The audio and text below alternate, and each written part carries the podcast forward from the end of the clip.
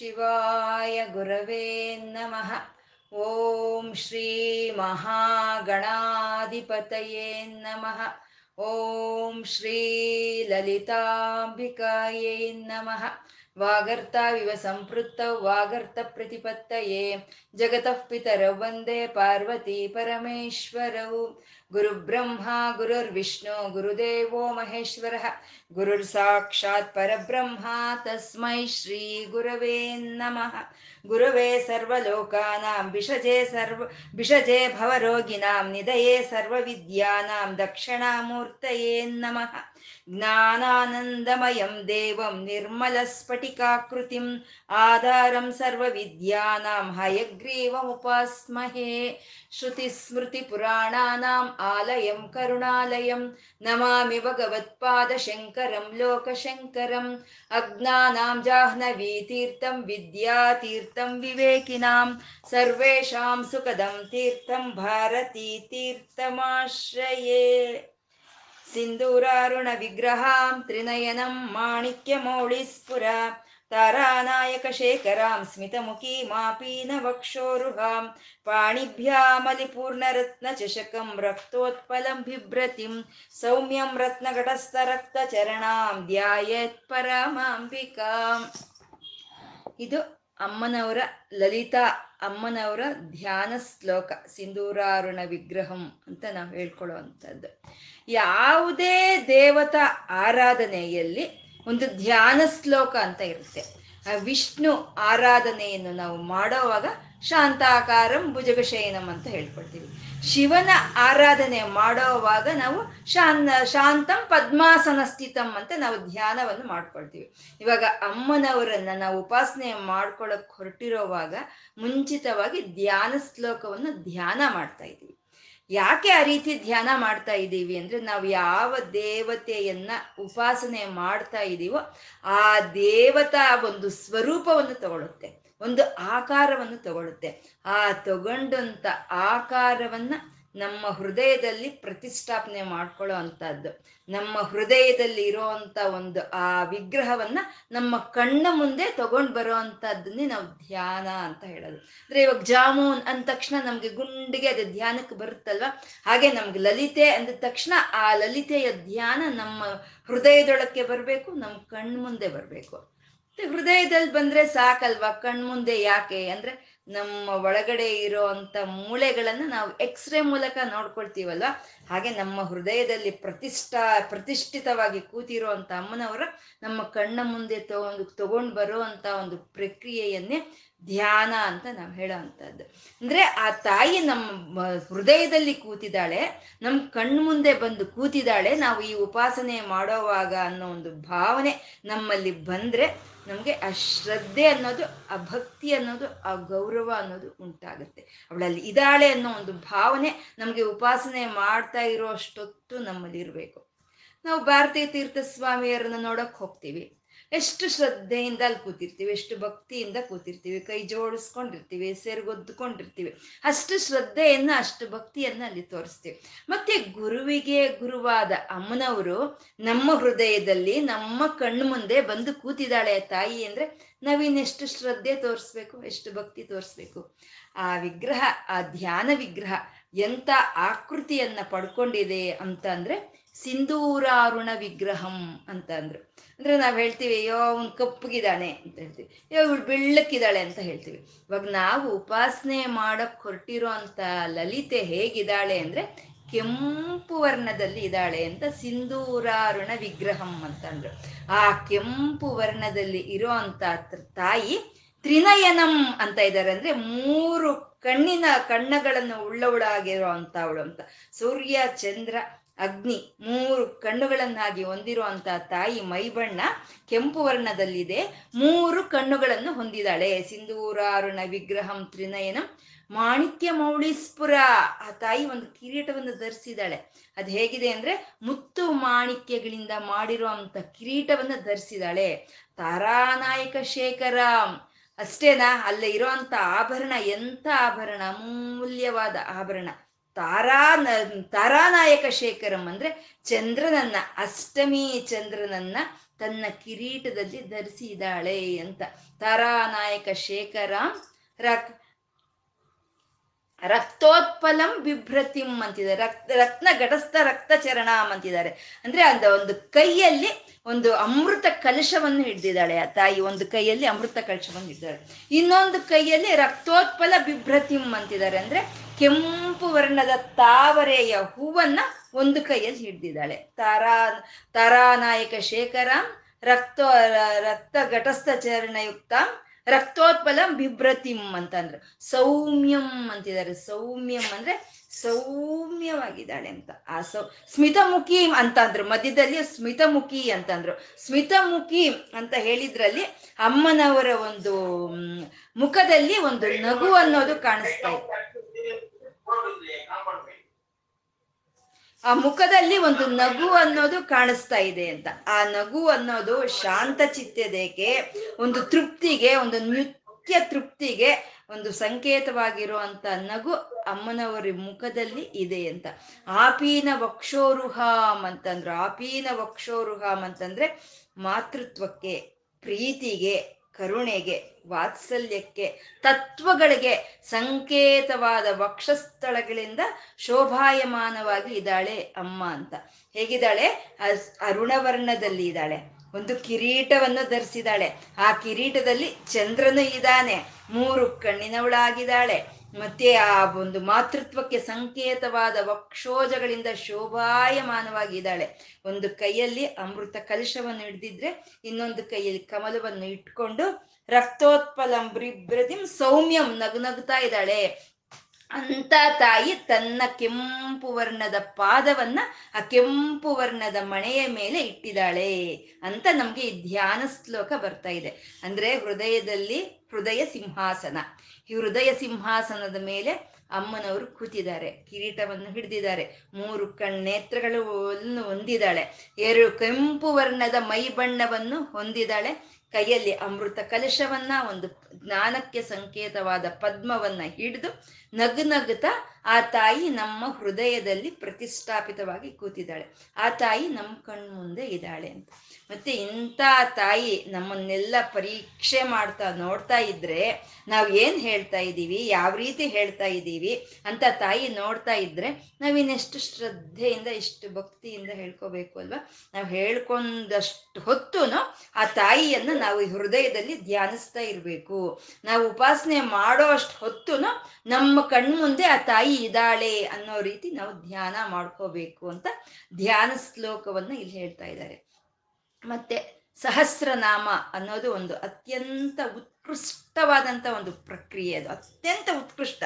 ಅದು ನಮ್ಗೆ ತುಂಬ ಸಾಮಾನ್ಯವಾಗಿ ಹೋಗಿದೆ. ಸಹಸ್ರನಾಮ ಅನ್ನೋದು ಅತ್ಯಂತ ಸಾಮಾನ್ಯವಾಗಿ ಹೋಗಿ ಅದರ ಒಂದು ಒಂದು ದೊಡ್ಡಸ್ತಿಕೆ ಅನ್ನೋದು, ಅದರ ಒಂದು ಮಹಿಮೆ ಅನ್ನೋದು ನಮಗೆ ತಿಳಿತಾ ಇಲ್ಲ. ಇವಾಗ ಆಕಾಶದಲ್ಲಿ ಸೂರ್ಯ ಚಂದ್ರರು ನಿರಂತರ ಕಾಣಿಸ್ತಾನೆ ಇರ್ತಾರೆ. ಹಾಗಾಗಿ ಆ ಸೂರ್ಯ ಚಂದ್ರನ ನೋಡ್ಬೇಕು ಅನ್ನೋ ಒಂದು ಉತ್ಕಂಠತೆ ನಮ್ಮಲ್ಲಿ ಇರಲ್ಲ. ಯಾಕೆಂದ್ರೆ ಅವ್ರು ಯಾವಾಗ್ಲೂ ಕಾಣ್, ಕಾಣೋರು. ಅದೇ ಗ್ರಹಣ ಬರುತ್ತೆ ಅಂತಂದ್ರೆ ಅವತ್ತು ಕಾಣ್ದಲೇ ಹೋಗ್ತಾರೆ.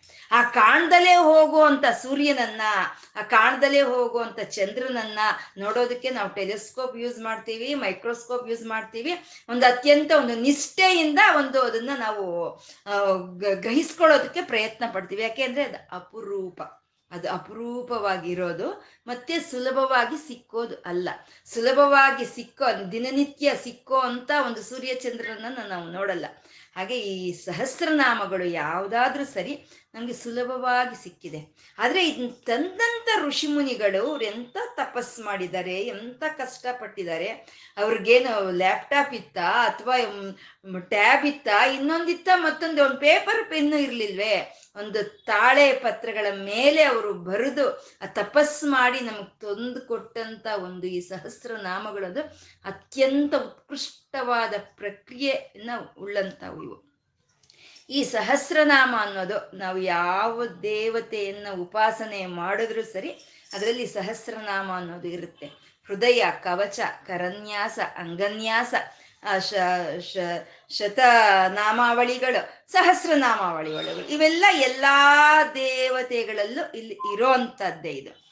ನಾವು ಯಾವ ದೇವತೆಯ ಆರಾಧನೆಯನ್ನು ಮಾಡ್ತೀವೋ ಆ ದೇವರೇ ಅತ್ಯಂತ ಶ್ರೇಷ್ಠ ಅಂತ ನಾವು ಹೇಳ್ಕೊಡ್ತೀವಿ ಯಾವ ದೇವ್ರನ್ನ ಯಾವತ್ತು ಉಪಾಸನೆ ಮಾಡಿದ್ರೆ ಆ ದೇವರೇ ಶ್ರೇಷ್ಠ. ಆ ದೇವರೇ ಒಂದು ಅತ್ಯಂತ ಮಹಿಮಾನ್ವಿತವಾದಂಥ ದೇವರು ಅಂತ ನಾವು ಹೇಳ್ಕೊಳ್ಳೋದು ಪರಿಪಾಟಿ.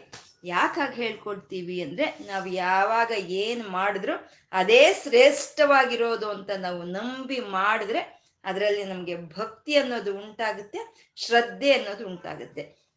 ಹಾಗೆ ಹೇಳಿದ್ರು ಎಲ್ಲಾ ಸಹಸ್ರನಾಮಗಳನ್ನು ನಾವು ಪರೀಕ್ಷೆ ಮಾಡಿದ್ರೆ ಕೊನೆಗೆ ನಮಗೆ ಲಲಿತಾ ಸಹಸ್ರನಾಮ ಅನ್ನೋದು ಒಂದು ವಿಶಿಷ್ಟವಾದಂಥ ಒಂದು ಸಹಸ್ರನಾಮ ಇದು.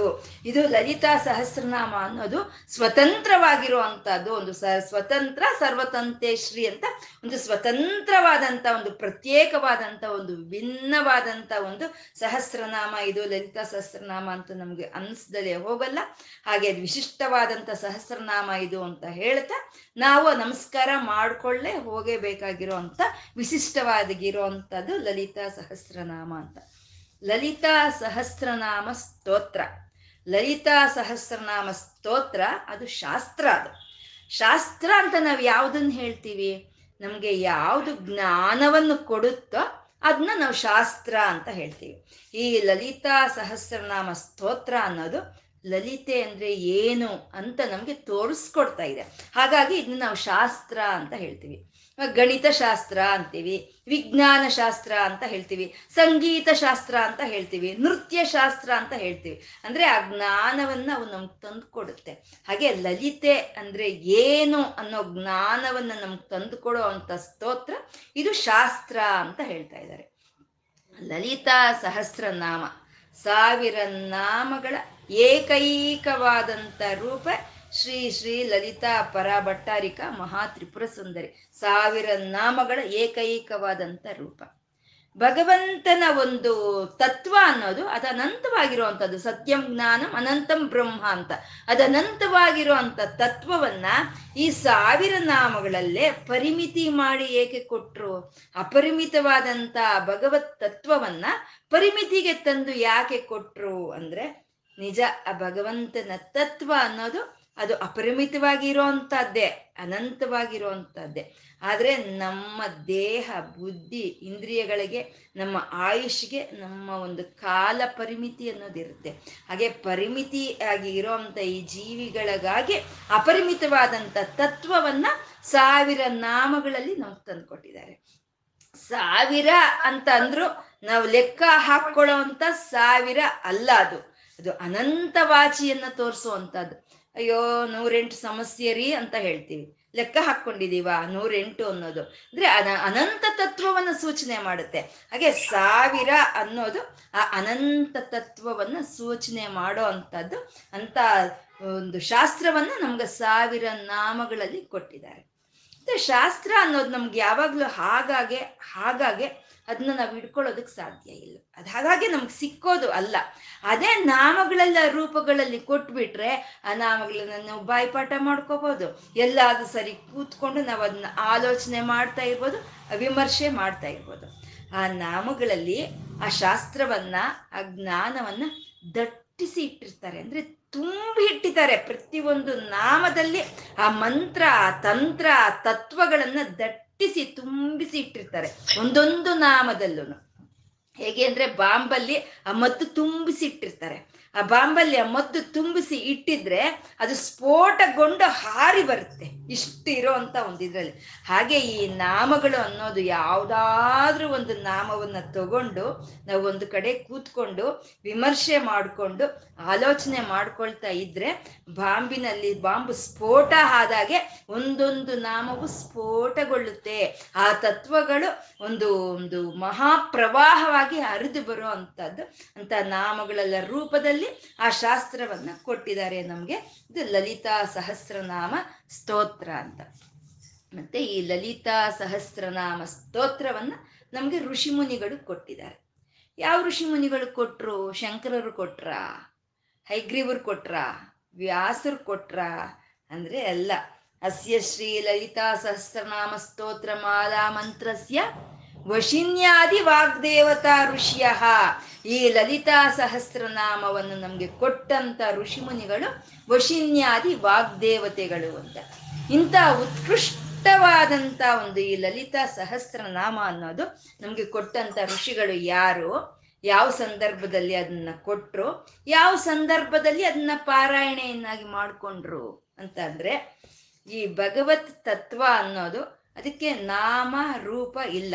ಆ ನಾಮ ರೂಪರಹಿತವಾದ ಚೈತನ್ಯವೇ ಭಗವಂತ ಅಂತ ನಾವು ಹೇಳೋದು, ಅದೇ ಭಗವತ್ ತತ್ವ ಅಂತ ಹೇಳೋದು. ಆ ನಾಮ ರೂಪರಹಿತವಾದ ಚೈತನ್ಯವನ್ನ ನಾವು ಪುರುಷಲಿಂಗದಲ್ಲಿ ಕರಿಬೇಕು ಅಂದ್ರೆ ಅಪ್ಪ ಅಂತ ಕರ್ಕೊಳ್ತೀವಿ ಅದೇ ನಾಮ ರೂಪರಹಿತವಾದ ಚೈತನ್ಯವನ್ನ ಸ್ತ್ರೀಲಿಂಗದಲ್ಲಿ ನಾವು ಕರಿಬೇಕು ಅಂತ ಅಂದ್ರೆ ಅಮ್ಮ ಅಂತ ಕರ್ಕೊಳ್ತೀವಿ. ಇವಾಗ ಸದ್ಯಕ್ಕೆ ನಾವು ಆ ನಾಮ ರೂಪರಹಿತವಾದ ಚೈತನ್ಯವನ್ನ ಅಮ್ಮ ಅಂತ ನಾವು ಕರೆಯೋಣ. ಆ ಅಮ್ಮನವರಿಗೆ ತನ್ನ ರೂಪ ಕಲ್ಪನೆ ಆಗ್ಬೇಕು ಅನ್ನೋ ಒಂದು ಇಚ್ಛೆ ಅಮ್ಮನವ್ರ ಮನಸ್ಸಿನಲ್ಲಿ ಬರುತ್ತೆ. ತನ್ನ ಒಂದು ಮಂತ್ರ, ತಂತ್ರ ಲೀಲಾ ವೈಭವಗಳಿಂದ ಒಂದು ಕಲ್ಪನೆ ಆಗ್ಬೇಕು ಅನ್ನೋ ಒಂದು ಇಚ್ಛೆ ಬರುತ್ತೆ. ಯಾಕೆ ಬರುತ್ತೆ ಆ ರೀತಿ ಇಚ್ಛೆ ಅಂದ್ರೆ ಪ್ರತಿ ಒಂದು ಜೀವಿಗೂ ಆ ಸಾರ್ಥಕತೆ ಬರಬೇಕು ಪ್ರತಿ ಒಂದು ಜೀವಿನೂ ಧನ್ಯತೆಯನ್ನು ಪಡ್ಕೋಬೇಕು ಅಂತ ಹೇಳಿ ತನಗಾಗಿ ಒಂದು ರೂಪಕಲ್ಪನೆ ಆಗಬೇಕು ಅನ್ನೋ ಒಂದು ಇಚ್ಛೆ ಆ ಅಮ್ಮನವ್ರ ಮನಸ್ಸಿನಲ್ಲಿ ಬರುತ್ತೆ.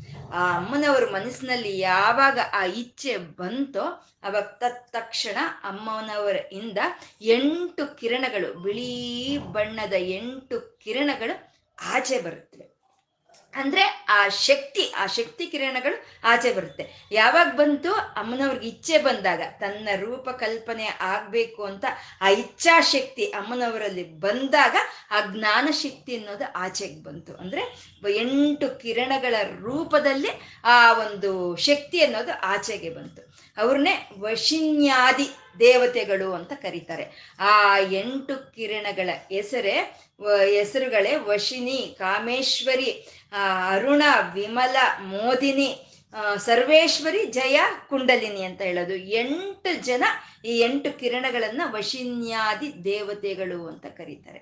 ಈ ವಶಿನ್ಯಾದಿ ದೇವತೆಗಳಿಗೆ ಅಮ್ಮನವರ ಬಗ್ಗೆ ಚೆನ್ನಾಗಿ ಹೇಳೋದಕ್ಕೆ ಒಳ್ಳೆಯ ಜ್ಞಾನ ಇರುವಂಥವ್ರು. ಒಳ್ಳೆಯ ಜ್ಞಾನ ಇರುವಂಥವ್ರು ನನ್ನ ಬಗ್ಗೆ ಒಳ್ಳೆಯ ಜ್ಞಾನ ಇರುವಂಥವ್ರು ನೀವು, ನನ್ನ ಬಗ್ಗೆ ನೀವು ಹೇಳಿ ಅಂತ ಅಮ್ಮನವರು ಆ ವಶಿನ್ಯಾದಿ ದೇವತೆಗಳಿಗೆ ಹೇಳ್ತಾಳೆ. ಯಾಕೆಂದ್ರೆ ಆ ದೇವತೆಗಳು, ವಶಿನ್ಯಾದಿ ದೇವತೆಗಳು ಎಲ್ಲೋ ಇರೋರಲ್ಲ. ಅಮ್ಮನವರೇ, ಅಮ್ಮನವರ ಒಳಗೆ ಇರುವಂಥವ್ರು. ಅಮ್ಮನವರು ಒಳಗೆ ಇರುವಂಥ ಶಕ್ತಿಗಳಿಗೆ ಅಮ್ಮನವ್ರ ಬಗ್ಗೆ ಚೆನ್ನಾಗಿ ಹೇಳೋದಕ್ಕೆ ಅರ್ಥ ಆಗುತ್ತೆ. ನಮ್ಮ ಬಗ್ಗೆ ಯಾರಾದ್ರೂ ಹೇಳಬೇಕು ಅಂದ್ರೆ ಚೆನ್ನಾಗಿ ಹೇಳಕ್ ಸಾಧ್ಯನಾ? ನಮ್ಮ ಬಗ್ಗೆ ನಾವು ಚೆನ್ನಾಗಿ ಹೇಳ್ಕೋಬೇಕು. ಹಾಗೆ ಸೂರ್ಯನ ನೋಡ್ಬೇಕು ಅಂದ್ರೆ ಸೂರ್ಯನ ಕಿರಣಗಳ ಮೂಲಕ ನಾವು ನೋಡ್ಬೇಕು. ಹಾಗೆ ಅಮ್ಮನವರ ಒಳಗಿಂದ ಬಂದಂತ ಎಂಟು, ಆ, ವಶಿನ್ಯಾದಿ ದೇವತೆಗಳಿಗೆ ಅಮ್ಮನವರು ಹೇಳ್ತಾರೆ, ನನ್ನ ಒಂದು ರೂಪಕಲ್ಪನೆ ಆಗ್ಬೇಕು. ಆ ರೂಪಕಲ್ಪನೆಯನ್ನು ಮಾಡಿ ನೀವು, ಅಂತ ವಶಿನ್ಯಾದಿ ದೇವತೆಗಳಿಗೆ ಅಮ್ಮನವರು ಹೇಳ್ತಾರೆ. ವಶಿನ್ಯಾದಿ ವಾಗ್ದೇವ ವಶಿನ್ಯಾದಿ ದೇವತೆಗಳು ಒಪ್ಕೊಳ್ತಾರೆ, ಅಮ್ಮ, ನೀನು ಹೇಳಿದ್ದ ಒಂದು ಕೆಲಸವನ್ನ ನಾವು ಶ್ರದ್ಧೆಯಿಂದ, ಭಕ್ತಿಯಿಂದ ನಾವು ಮಾಡ್ತೀವಿ ಅಂತ ಒಪ್ಕೊಳ್ತಾರೆ.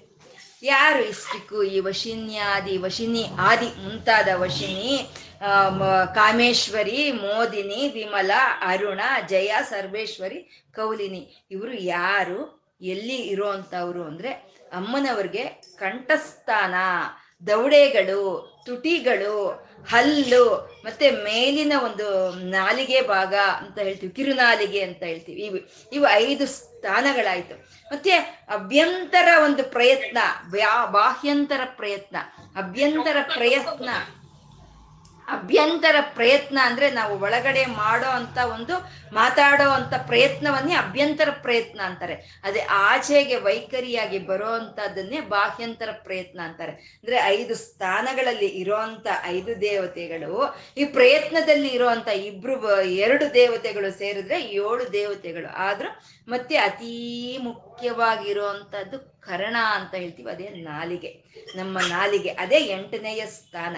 ಈ ಎಂಟು ಶಕ್ತಿಗಳು ಯಾರಿಗಾದ್ರೂ ಸರಿ, ಅಮ್ಮನವ್ರಿಗೆ ಅಲ್ಲ, ಯಾರು, ಯಾವ ಮನುಷ್ಯರಿಗಾದ್ರೂ ಸರಿ, ಈ ಎಂಟು ಶಕ್ತಿಗಳ ಸಹಕಾರ ಕೊಟ್ರೇನೆ ಮಾತುಗಳು ಅನ್ನೋದು ಆಚೆಗೆ ಬರೋ ಅಂಥದ್ದು ಹೀಗೆ ಮಾತುಗಳನ್ನು, ವಾಕುಗಳನ್ನ ಬರೋ ಹಾಗೆ ಮಾಡೋ ಅಂತ ಶಕ್ತಿಗಳನ್ನ ವಶಿನ್ಯಾದಿ ವಾಕ್ ದೇವತೆಯರು ಅಂತ ಕರೀತಾರೆ. ಆ ವಶಿನ್ಯಾದಿ ವಾಕ್ ದೇವತೆಯರಿಗೆ ಅಮ್ಮನವರು ಹೇಳಿದ್ರು, ರೂಪಕಲ್ಪನೆ ಆಗ್ಲಿ ಅಂತ. ಯಾಕೆಂದ್ರೆ ಜ್ಞಾನ ಅನ್ನೋದು ಆಚೆಗೆ ಬಂದ್ರೆ ಅದೇ ವಾಕುಗಳಾಗುತ್ತೆ.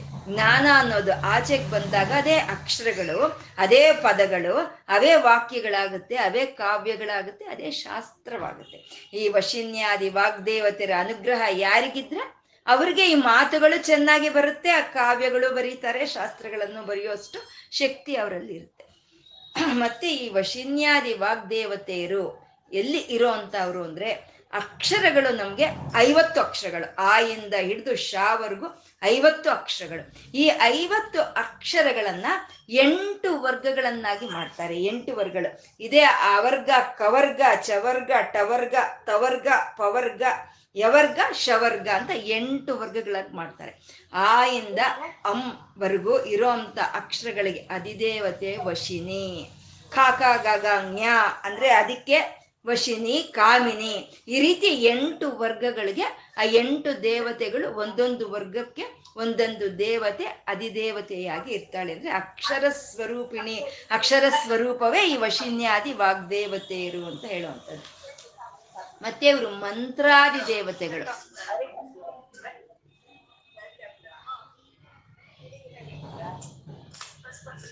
ಏ ಮ್ಯೂಟ್ ಮಾಡ್ಕೊಳ್ರಪ್ಪ ಪ್ಲೀಸ್.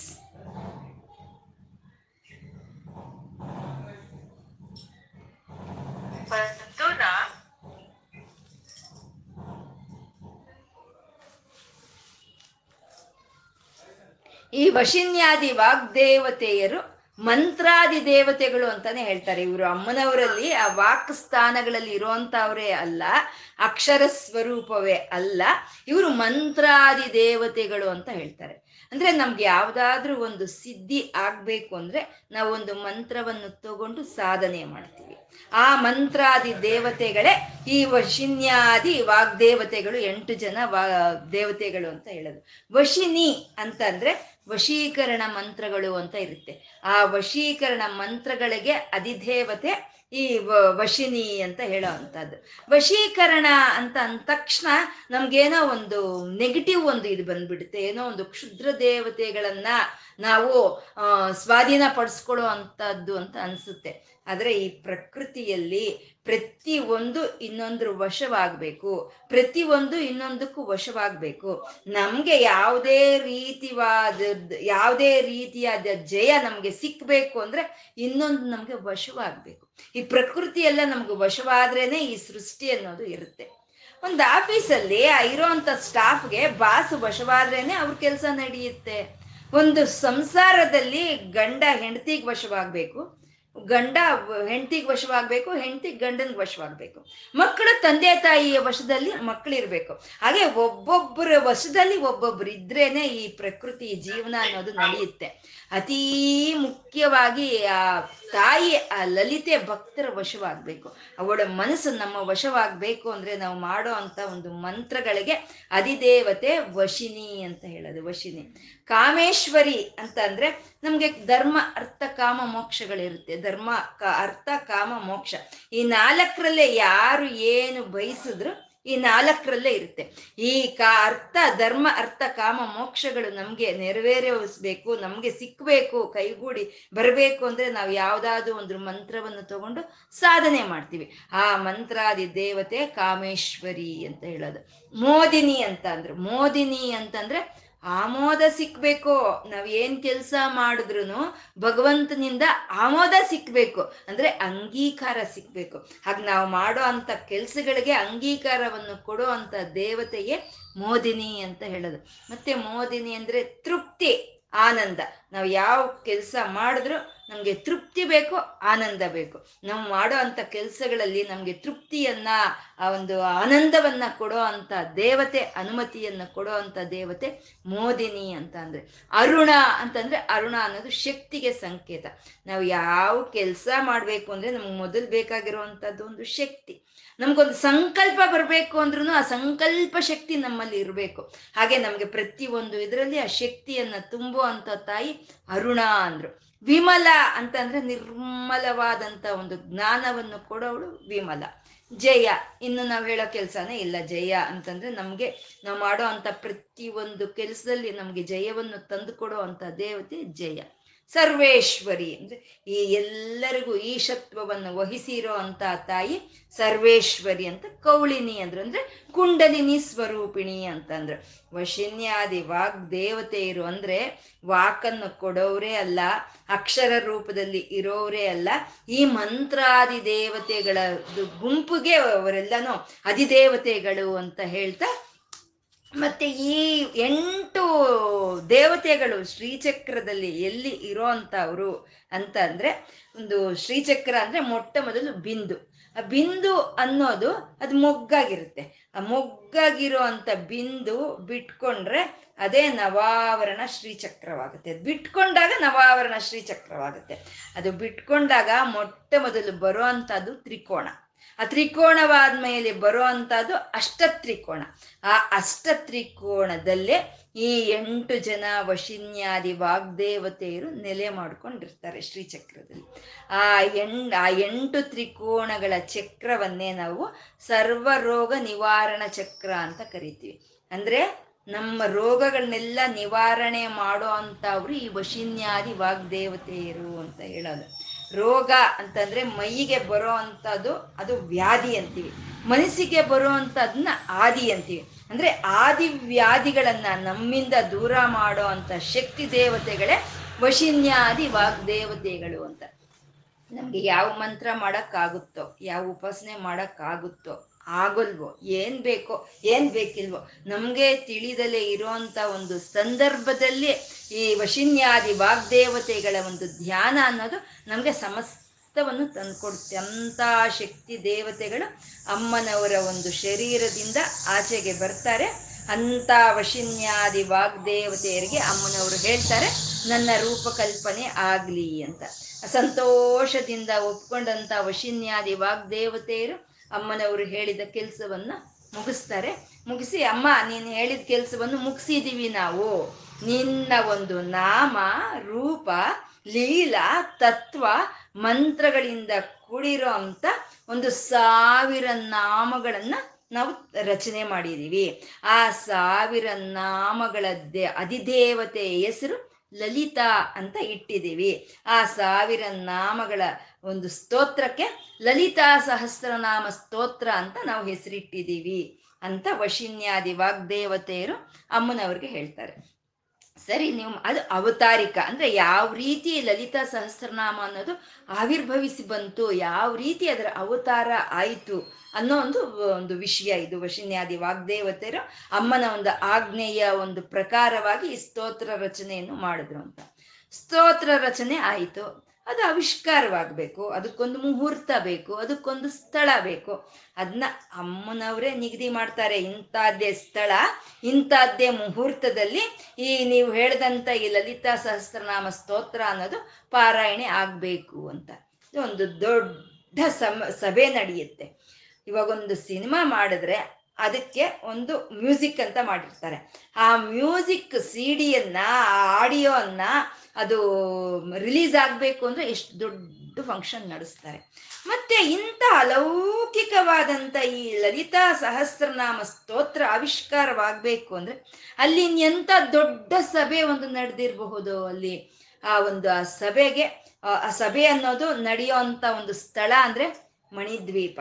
ಮಣಿದ್ವೀಪದಲ್ಲಿ ನವಾವರಣಗಳಿಂದ ಕೂಡಿರೋ ಒಂದು ನಗರ. ಅದೇ ಶ್ರೀಮನ್ ನಗರ. ಆ ಶ್ರೀಮನ್ ನಗರದಲ್ಲಿ ಚಿಂತಾಮಣಿ ಗೃಹ. ಆ ಚಿಂತಾಮಣಿ ಗೃಹದಲ್ಲಿ ಪಂಚಬ್ರಹ್ಮಾಸನ, ಪಂಚಬ್ರಹ್ಮಗಳಿಂದ ಸೇರಿ ಇರುವಂತ ಸಿಂಹಾಸನ. ಆ ಸಿಂಹಾಸನದ ಮೇಲೆ ಅಮ್ಮ, ತಾಯಿ, ಲಲಿತೆ, ರಾಜ ರಾಜರಾಜೇಶ್ವರಿಯಾಗಿ ಟಿವಿಯಾಗಿ ಅಲ್ಲಿ ಕೂತಿದ್ದಾಳೆ. ನಾವು ಹೇಳ್ಕೊಂಡಾಗ ಕಿರೀಟವನ್ನು ಧರಿಸಿದಾಳೆ ಮೂರು ಕಣ್ಣಿಗಳನ್ನ ಮೂರು ನೇತ್ರಗಳನ್ನು ಉಳ್ಳಂತವಳಾಗಿ ಅರುಣವರ್ಣದಲ್ಲಿ ಇದ್ದು, ಅಮೃತ ಭಾಂಡವನ್ನ ಒಂದು ಪದ್ಮವನ್ನ ಕೈಯಲ್ಲಿ ಹಿಡಿದು, ತನ್ನ ಒಂದು ನಾಜೂಕಾದ ಒಂದು, ಆ ಕೆಂಪು ವರ್ಣದಲ್ಲಿ ಇರುವಂತ ಒಂದು ತನ್ನ ಪಾದವನ್ನ ಒಂದು ಪೀಠದ ಮೇಲೆ ಇಟ್ಕೊಂಡು ಇಟ್, ಇಟ್ಟು ಒಂದು ಟಿವಿಯಾಗಿ ಅಲ್ಲಿ ಕೂತಿದ್ದಾಳೆ ಅಮ್ಮ. ಅಲ್ಲಿಗೆ ಮುಹೂರ್ತ, ಆ ಮುಹೂರ್ತದಕ್ಕೆ ಸರಿಯಾಗಿ ಎಲ್ಲ ಬ್ರಹ್ಮಾಂಡಗಳಿಂದ ಎಲ್ಲ ಪ್ರಪಂಚ ಶಕ್ತಿಗಳು ಬರುತ್ತೆ. ಯಾಕೆಂದ್ರೆ ಅದು ಯಾರ ಸಭೆ? ಪ್ರಪಂಚ ನಾಯಕಿಯ ಸಭೆ. ಆ ಪ್ರಪಂಚ ನಾಯಕಿಯ ಸಭೆಗೆ ಪ್ರಪಂಚದಲ್ಲಿ ಇರುವಂತ ಶಕ್ತಿಗಳೆಲ್ಲ ಬರಬೇಕು. ಬಂದ್ರು, ಎಲ್ಲರಿಗೂ ಆಹ್ವಾನ ಹೋಗಿತ್ತು. ಎಲ್ಲರೂ ಬಂದ್ರು. ಕೋಟಿ ಕೋಟಿ ಬ್ರಹ್ಮ, ವಿಷ್ಣು, ರುದ್ರರು ಕೋಟಿ ಕೋಟಿ ಲಕ್ಷ್ಮಿ ಸರಸ್ವತಿ ದುರ್ಗೆಯರು, ಕೋಟಿ ಕೋಟಿ ಸೂರ್ಯಚಂದ್ರರು, ಇಂದ್ರಾದಿ ದೇವತೆಗಳು ಅಷ್ಟ ದಿಕ್ಪಾಲಕರು ಎಲ್ಲ ದೇವ್, ದೇವತಾ ಗುರುಗಳು, ಮಾನ್ಯ ಮನುಷ್ಯ ಗುರುಗಳು ಎಲ್ಲರೂ ಅಲ್ಲಿ ಸೇರಿದ್ರು ಆ ಮುಹೂರ್ತಕ್ಕೆ. ಇಲ್ಲಿ ಅಯೋಮಯ ಏನು ಬೇಡ, ಏನು ಒಂದು ಅಯೋಮಯ ಅನ್ನೋದು ಯಾವುದು ಬೇಡ, ಏನಪ್ಪ ಇದು? ಬ್ರಹ್ಮ, ವಿಷ್ಣು, ರುದ್ರರು ಒಬ್ಬೊಬ್ಬರೇ ಅಲ್ವಾ? ಕೋಟಿ ಕೋಟಿ ಹೇಗ್ ಬಂದ್ರು ಅಂತ ಅಯೋಮಯ ಯಾವುದು ಬೇಡ. ಯಾಕೆಂದ್ರೆ ಒಂದೊಂದು ಬ್ರಹ್ಮಾಂಡದಲ್ಲಿ ಸೃಷ್ಟಿ, ಸ್ಥಿತಿ, ಲಯ ಮಾ, ಕಾರ್ಯಗಳನ್ನು ಮಾಡುವಂಥವ್ರು ಇರ್ತಾರೆ. ಒಂದೊಂದು ಬ್ರಹ್ಮಾಂಡದಲ್ಲಿ ಇರ್ತಾರೆ. ಈ ಭೂಮಿ ಮೇಲೆ ಯಾವ ರೀತಿ ಸೃಷ್ಟಿ, ಸ್ಥಿತಿ, ಲಯ ಕಾರ್ಯಗಳನ್ನು ಮಾಡೋರು ಇದಾರೋ ಆ ರೀತಿ ಪ್ರತಿ ಒಂದು ಗ್ರಹದಲ್ಲೂ ಇರ್ತಾರೆ. ಆ ಎಲ್ಲರಿಗೂ ಆಹ್ವಾನ ಹೋಗಿರುತ್ತೆ. ಎಲ್ಲರೂ ಬಂದ್ರು, ಎಲ್ಲರೂ ಬಂದು ಅಮ್ಮನವರ ದರ್ಶನವನ್ನು ಪಡ್ಕೊಂಡ್ರು. ಅಮ್ಮನವ್ರ ದರ್ಶನವನ್ನು ಪಡ್ಕೊಂಡು ಅಮ್ಮನವನ್ನು ಧ್ಯಾನಿಸ್ತಾ ಕೂತ್ಕೊಂಡ್ರು. ಅಮ್ಮನವರು ಸಂಜ್ಞೆ ಮಾಡ್ತಾರೆ, ವಶಿನ್ಯ ಮುಂದಿನ ಸಾಲಿನಲ್ಲಿ ಆ ಎಂಟು ಜನ ವಶಿನ್ಯಾದಿ ವಾಗ್ದೇವತೆಯರು ಕೂತಿದ್ದಾರೆ. ಅವ್ರನ್ನ ನೋಡ್ತಾ ಅಮ್ಮನವರು ಸಂಜ್ಞೆ ಮಾಡ್ತಾರೆ ತಲೆ ಹಿಂಗ ಆಡಿಸ್ತಾರೆ, ಇನ್ನ ಹೇಳಿ ನೀವು ಪಾರಾಯಣೆ ಮಾಡಿ ಅಂತ ಅಂಗೀಕಾರವನ್ನು ಕೊಡ್ತಾ ಹಿಂಗ್ ಸಂಜ್ಞೆ ಮಾಡ್ತಾರೆ. ಎಲ್ಲ ಸಭೆ ಎಲ್ಲ ನಿಶ್ಶಬ್ದವಾಗಿ ಹೋಗುತ್ತೆ. ಪಿಂಡ್ರಾಪ್ ಸೈಲೆನ್ಸ್ ಅಂತೀವಲ್ವ, ಅರಿ ನಿಶ್ಶಬ್ದವಾಗಿ ಹೋಗುತ್ತೆ. ವಶಿನ್ಯಾದಿ ವಾಗ್ದೇವತೆಯರು ಎದ್ದು ನಿಂತ್ಕೊಳ್ತಾರೆ, ಎದ್ದು ನಿಂತ್ಕೊಂಡು ಭಕ್ತಿಯಿಂದ, ಒಂದು ಆನಂದದಿಂದ ಮೈ ಪುಲಕಿತವಾಗೋ ಹಾಗೆ ಎರಡು ಕೈಯನ್ನು ಮೇಲೆ ಇಟ್ಟು ಪರವಶವಾಗಿ ಕಣ್ಣಲ್ಲಿ ಆನಂದ ಬಾಷ್ಪಗಳು ಸುರಿದು ಹೋಗ್ತಾ ಇದ್ರೆ ಅಮ್ಮನವರ ಒಂದು ಸಾವಿರ ನಾಮಗಳ ಸಹಸ್ರನಾಮ ಸ್ತೋತ್ರವನ್ನ ಅವರು ಪಾರಾಯಣೆ ಮಾಡ್ತಾರೆ. ಮೈ ಪುಲಕಿತಗೊಳ್ಳುತ್ತೆ, ಅವ್ರಿಗೆ ಕಣ್ಣಲ್ಲಿ ನೀರು ಬರ್ತಾ ಇರುತ್ತೆ, ಆನಂದ ಬಾಷ್ಪಗಳು ಬರ್ತಾ ಇದ್ರೆ ಆ ಲಲಿತಾ ಸಹಸ್ರನಾಮವನ್ನು ಪಾರಾಯಣೆ ಮಾಡ್ತಾರೆ. ಅದೇ ಮೊಟ್ಟ ಮೊದಲು ಬಾರಿ ಲಲಿತಾ ಸಹಸ್ರನಾಮ ಪಾರಾಯಣವಾದಂಥ ಸ್ಥಳ ಮಣಿದ್ವೀಪ. ಅಮ್ಮನವರು ಮುಂದುಗಡೆನೆ ಅಮ್ಮನವರ ಒಂದು ಸನ್ನಿಧಿಯಲ್ಲಿ ವಶಿನ್ಯಾದಿ ವಾಗ್ದೇವತೆಯರು ಪಾರಾಯಣೆ ಮಾಡೋ ಅಂಥದ್ದು ಆ ಆ ವಶಿನ್ಯಾದಿ ವಾಗ್ದೇವತೆಯರು ಪಾರಾಯಣೆ ಮಾಡಿದಂಥ ಸಾವಿರ ನಾಮಗಳು ಅಮ್ಮನವರ ಕೊರಳಲ್ಲಿ ಮಾಲೆಯಾಗಿ ಅಲಂಕರಿಸಿಕೊಳ್ಳುತ್ತೆ ಅಮ್ಮನವ್ರನ್ನ. ಎಲ್ಲರೂ ಅಲ್ಲಿದ್ದಂಥ ಎಲ್ಲ ಶಕ್ತಿಗಳು ಅವ್ರಿಗೆ ಇಷ್ಟವಾಗಿರೋದನ್ನ ಮರ್ತೋಗ್ತಾರಂತೆ. ಇಷ್ಟವಾಗಿರೋದನ್ನ ಮರಿತಾರೆ ಅಂದ್ರೆ ಇಷ್ಟ ಯಾರಿಗಾದ್ರೂ ಸರಿ, ಯಾವ್ದು ಇಷ್ಟ? ಅವ್ರ ಶರೀರವೇ ಇಷ್ಟ. ಅಂದ್ರೆ ಅವ್ರ ಮೈಯೇ ಇಷ್ಟ. ಅವ್ರ ಮೈಯನ್ನ ಅವ್ರು ಮರ್ತೋಗ್ತಾರಂತೆ. ಇದೇ ಮೈ ಮರೆಯೋದು ಅಂತ ಹೇಳಿದ್ರೆ ಆ ತಾಯಿಯ ಒಂದು ಸ್ತೋತ್ರವನ್ನು ಕೇಳ್ತಾ ಎಲ್ಲರೂ ತಮ್ಮನ್ನು ತಾವು ಮರ್ತು ಹೋಗ್ತಾರಂತೆ ಮತ್ತೆ ಅಮ್ಮನವರ ತುಂಬಾ ಚೆನ್ನಾಗಿದೆ. ಇದು ನಂಗೆ ಅತ್ಯಂತ ಪ್ರೀತಿ ಪಾತ್ರವಾದಂತ ಒಂದು ಸ್ತೋತ್ರ ಇದು. ಲಲಿತಾ ಸಹಸ್ರನಾಮ ಸ್ತೋತ್ರ ಅನ್ನೋದು ಯಾವ ವಶಿನ್ಯಾದಿ ವಾಗ್ದೇವತೆಗಳಿಂದ ರಚಿಸಲ್ಪಡ್ತೋ ಇದು ನನಗೆ ಅತ್ಯಂತ ಪ್ರೀತಿಕರವಾಗಿರುವಂಥದ್ದು ಯಾಕೆ ಅಂದ್ರೆ ಇದು ನನ್ನ ಒಂದು ಸಂಕಲ್ಪದಿಂದ, ನನ್ನ ಇಚ್ಛೆಯಿಂದ ಈ ಸ್ತೋತ್ರ ರಚನೆ ಆಗಿದೆ ಅಂತ. ಅಂದ್ರೆ ನನ್ನ ಬಗ್ಗೆ ಅವ್ರು ಹೇಳ್ತಾ ಇದ್ದಾರೆ ಅಂತ ನನಗೆ ಸಂತೋಷ ಅಲ್ಲ. ನನ್ನ ಬಗ್ಗೆ ನಾನು ಹೇಳಿಸ್ಕೊಳ್ತಾ ನಂಗೆ ಸಂತೋಷ ಅಲ್ಲ. ಇದನ್ನ ಎಲ್ಲಾರು ಕೇಳಿ ಧನ್ಯರಾಗ್ಲಿ, ಎಲ್ಲರ ಒಂದು ಜೀವನ ಸಾರ್ಥಕವಾಗ್ಲಿ ಅಂತ ನಾನು ಇಚ್ಛೆ ಪಟ್ಟಾಗ ಬಂದಿರೋ ಈ ಸ್ತೋತ್ರ ಅಂದ್ರೆ ನಂಗೆ ಅತ್ಯಂತ ಪ್ರೀತಿ ಪಾತ್ರ ಅಂತ ಹೇಳ್ತಾ ಅಮ್ಮನವರು. ಪ್ರತಿ ಒಬ್ಬರಿಗೂ ಹೇಳ್ತಾರೆ. ನೀವು ಪ್ರತಿ ಒಬ್ಬರು ಬೆಳಗ್ಗೆ ಎದ್ದ ತಕ್ಷಣ ಈ ಲಲಿತಾ ಸಹಸ್ರನಾಮ ಸ್ತೋತ್ರವನ್ನ ಪಾರಾಯಣೆಯನ್ನಾಗಿ ಮಾಡಿಕೊಂಡು ಮತ್ತೆ ನಿಮ್ಮ ನಿಮ್ಮ ಕೆಲಸಗಳಿಗೆ ನೀವು ಶುರು ಮಾಡ್ಕೊಳ್ಳಿ. ನೀವು ನಿಮ್ಮ ನಿಮ್ಮ ಕೆಲಸಗಳನ್ನ ನೀವು ಪ್ರಾರಂಭ ಮಾಡ್ಕೊಳ್ಳಿ. ಆ ನಿಮ್ಮ ಕೆಲಸಗಳನ್ನು ನೀವು ಪ್ರಾರಂಭ ಮಾಡ್ಕೊಳ್ಳೋದಕ್ಕೆ ಮುಂಚಿತವಾಗಿ ಈ ಸಹಸ್ರನಾಮ ಸ್ತೋತ್ರವನ್ನು ಹೇಳ್ಕೊಳ್ಳಿ. ಒಂದು ಸಮಯ. ಈ ಷೋಡಶಾಕ್ಷರಿ ಮಂತ್ರಗಳು ಶ್ರೀವಿದ್ಯಾದಿ ಯಾವುದೇ ಒಂದು ಮಂತ್ರವಾದರೂ ಸರಿ ಉಪದೇಶವಾಗಿದ್ರೆ ಆ ಮಂತ್ರವನ್ನು ಜಪಿಸ್ಕೊಳ್ತಾ, ಈ ಲಲಿತಾ ಸಹಸ್ರನಾಮವನ್ನು ಪಾರಾಯಣೆ ಮಾಡ್ಕೊಳ್ತಾ, ಆ ಶ್ರೀಚಕ್ರದಲ್ಲಿ ಉಪಾಸನೆ ಮಾಡಿದ್ರೆ ಒಂದು ಅತ್ಯಂತ ಶುಭ ಉಂಟಾಗುತ್ತೆ, ಅತ್ಯಂತ ಮಂಗಳಕರವಾಗುತ್ತೆ. ಆ ಎಲ್ಲ ಪ್ರಾಣಿ ಪ್ರಕೃತಿಗಳಿಗೂ ಧನ್ಯತೆ ಸಿಕ್ಕುತ್ತೆ ಅಂತ ಅಮ್ಮನವ್ರು ಹೇಳ್ತಾರೆ. ಅಂದ್ರೆ ಯಾರೋ ಪಾರಾಯಣೆ ಮಾಡಿದ್ರೆ ಪ್ರಕೃತಿಗೂ ಪ್ರಾಣಿಗಳಿಗೂ ಹೇಗೆ ಸಿಕ್ಕುತ್ತೆ ಧನ್ಯತೆ ಅಂತ ಅಂದರೆ ನಾವು ಲಲಿತಾ ಸಹಸ್ರನಾಮ ಪಾರಾಯಣೆ ಅನ್ನೋದು ಮಾಡೋವಾಗ ನಾವು ಜೋರಾಗಿ ಉಚ್ಚಾರಣೆ ಮಾಡಬೇಕು. ಅದು ಧ್ಯಾನ ಅಲ್ಲ, ಅದು ಸ್ತೋತ್ರ ಅದು. ಧ್ಯಾನ ಅಂದರೆ ಮನಸ್ಸಿನೊಳಗೆ ಮಾಡೋ ಅಂಥದ್ದು. ಸ್ತೋತ್ರ ಅಂದರೆ ಮೇಲೆ ಹೇಳೋ ಅಂಥದ್ದು. ನಾವು ಎಷ್ಟು ಜೋರಾಗಿ ಹೇಳ್ತೀವೋ, ನಮಗೆ ಆಕಾಶ ಕೇಳಿಸ್ಕೊಳುತ್ತೆ ಭೂಮಿ ಕೇಳಿಸ್ಕೊಳುತ್ತೆ ಗಾಳಿ ಕೇಳಿಸ್ಕೊಳುತ್ತೆ ಅಗ್ನಿ ಕೇಳಿಸ್ಕೊಳ್ಳುತ್ತೆ, ನೀರು ಕೇಳಿಸ್ಕೊಳುತ್ತೆ ಕ್ರಿಮಿ ಕೀಟಗಳು ಸಹಿತ ಆ ಸ್ತೋತ್ರವನ್ನ ಕೇಳಿಸ್ಕೊಂಡು ಅವು ಧನ್ಯತೆಯನ್ನು ಹೊಂದುತ್ತೆ ಅಂತ ಎಲ್ಲರೂ ಪ್ರತಿದಿನವೂ ಇದನ್ನ ಪಾರಾಯಣೆ ಮಾಡ್ಕೊಳ್ಳಿ ಅಂತ ಲಲಿತಾ ಅಮ್ಮನವರು ಎಲ್ಲರಿಗೂ ಹೇಳ್ತಾರೆ. ಹೇಳ್ತಾ, ಹೈಗ್ರೀವ ಸ್ವಾಮಿಗಳು ಇರ್ತಾರೆ ಅಲ್ಲಿ.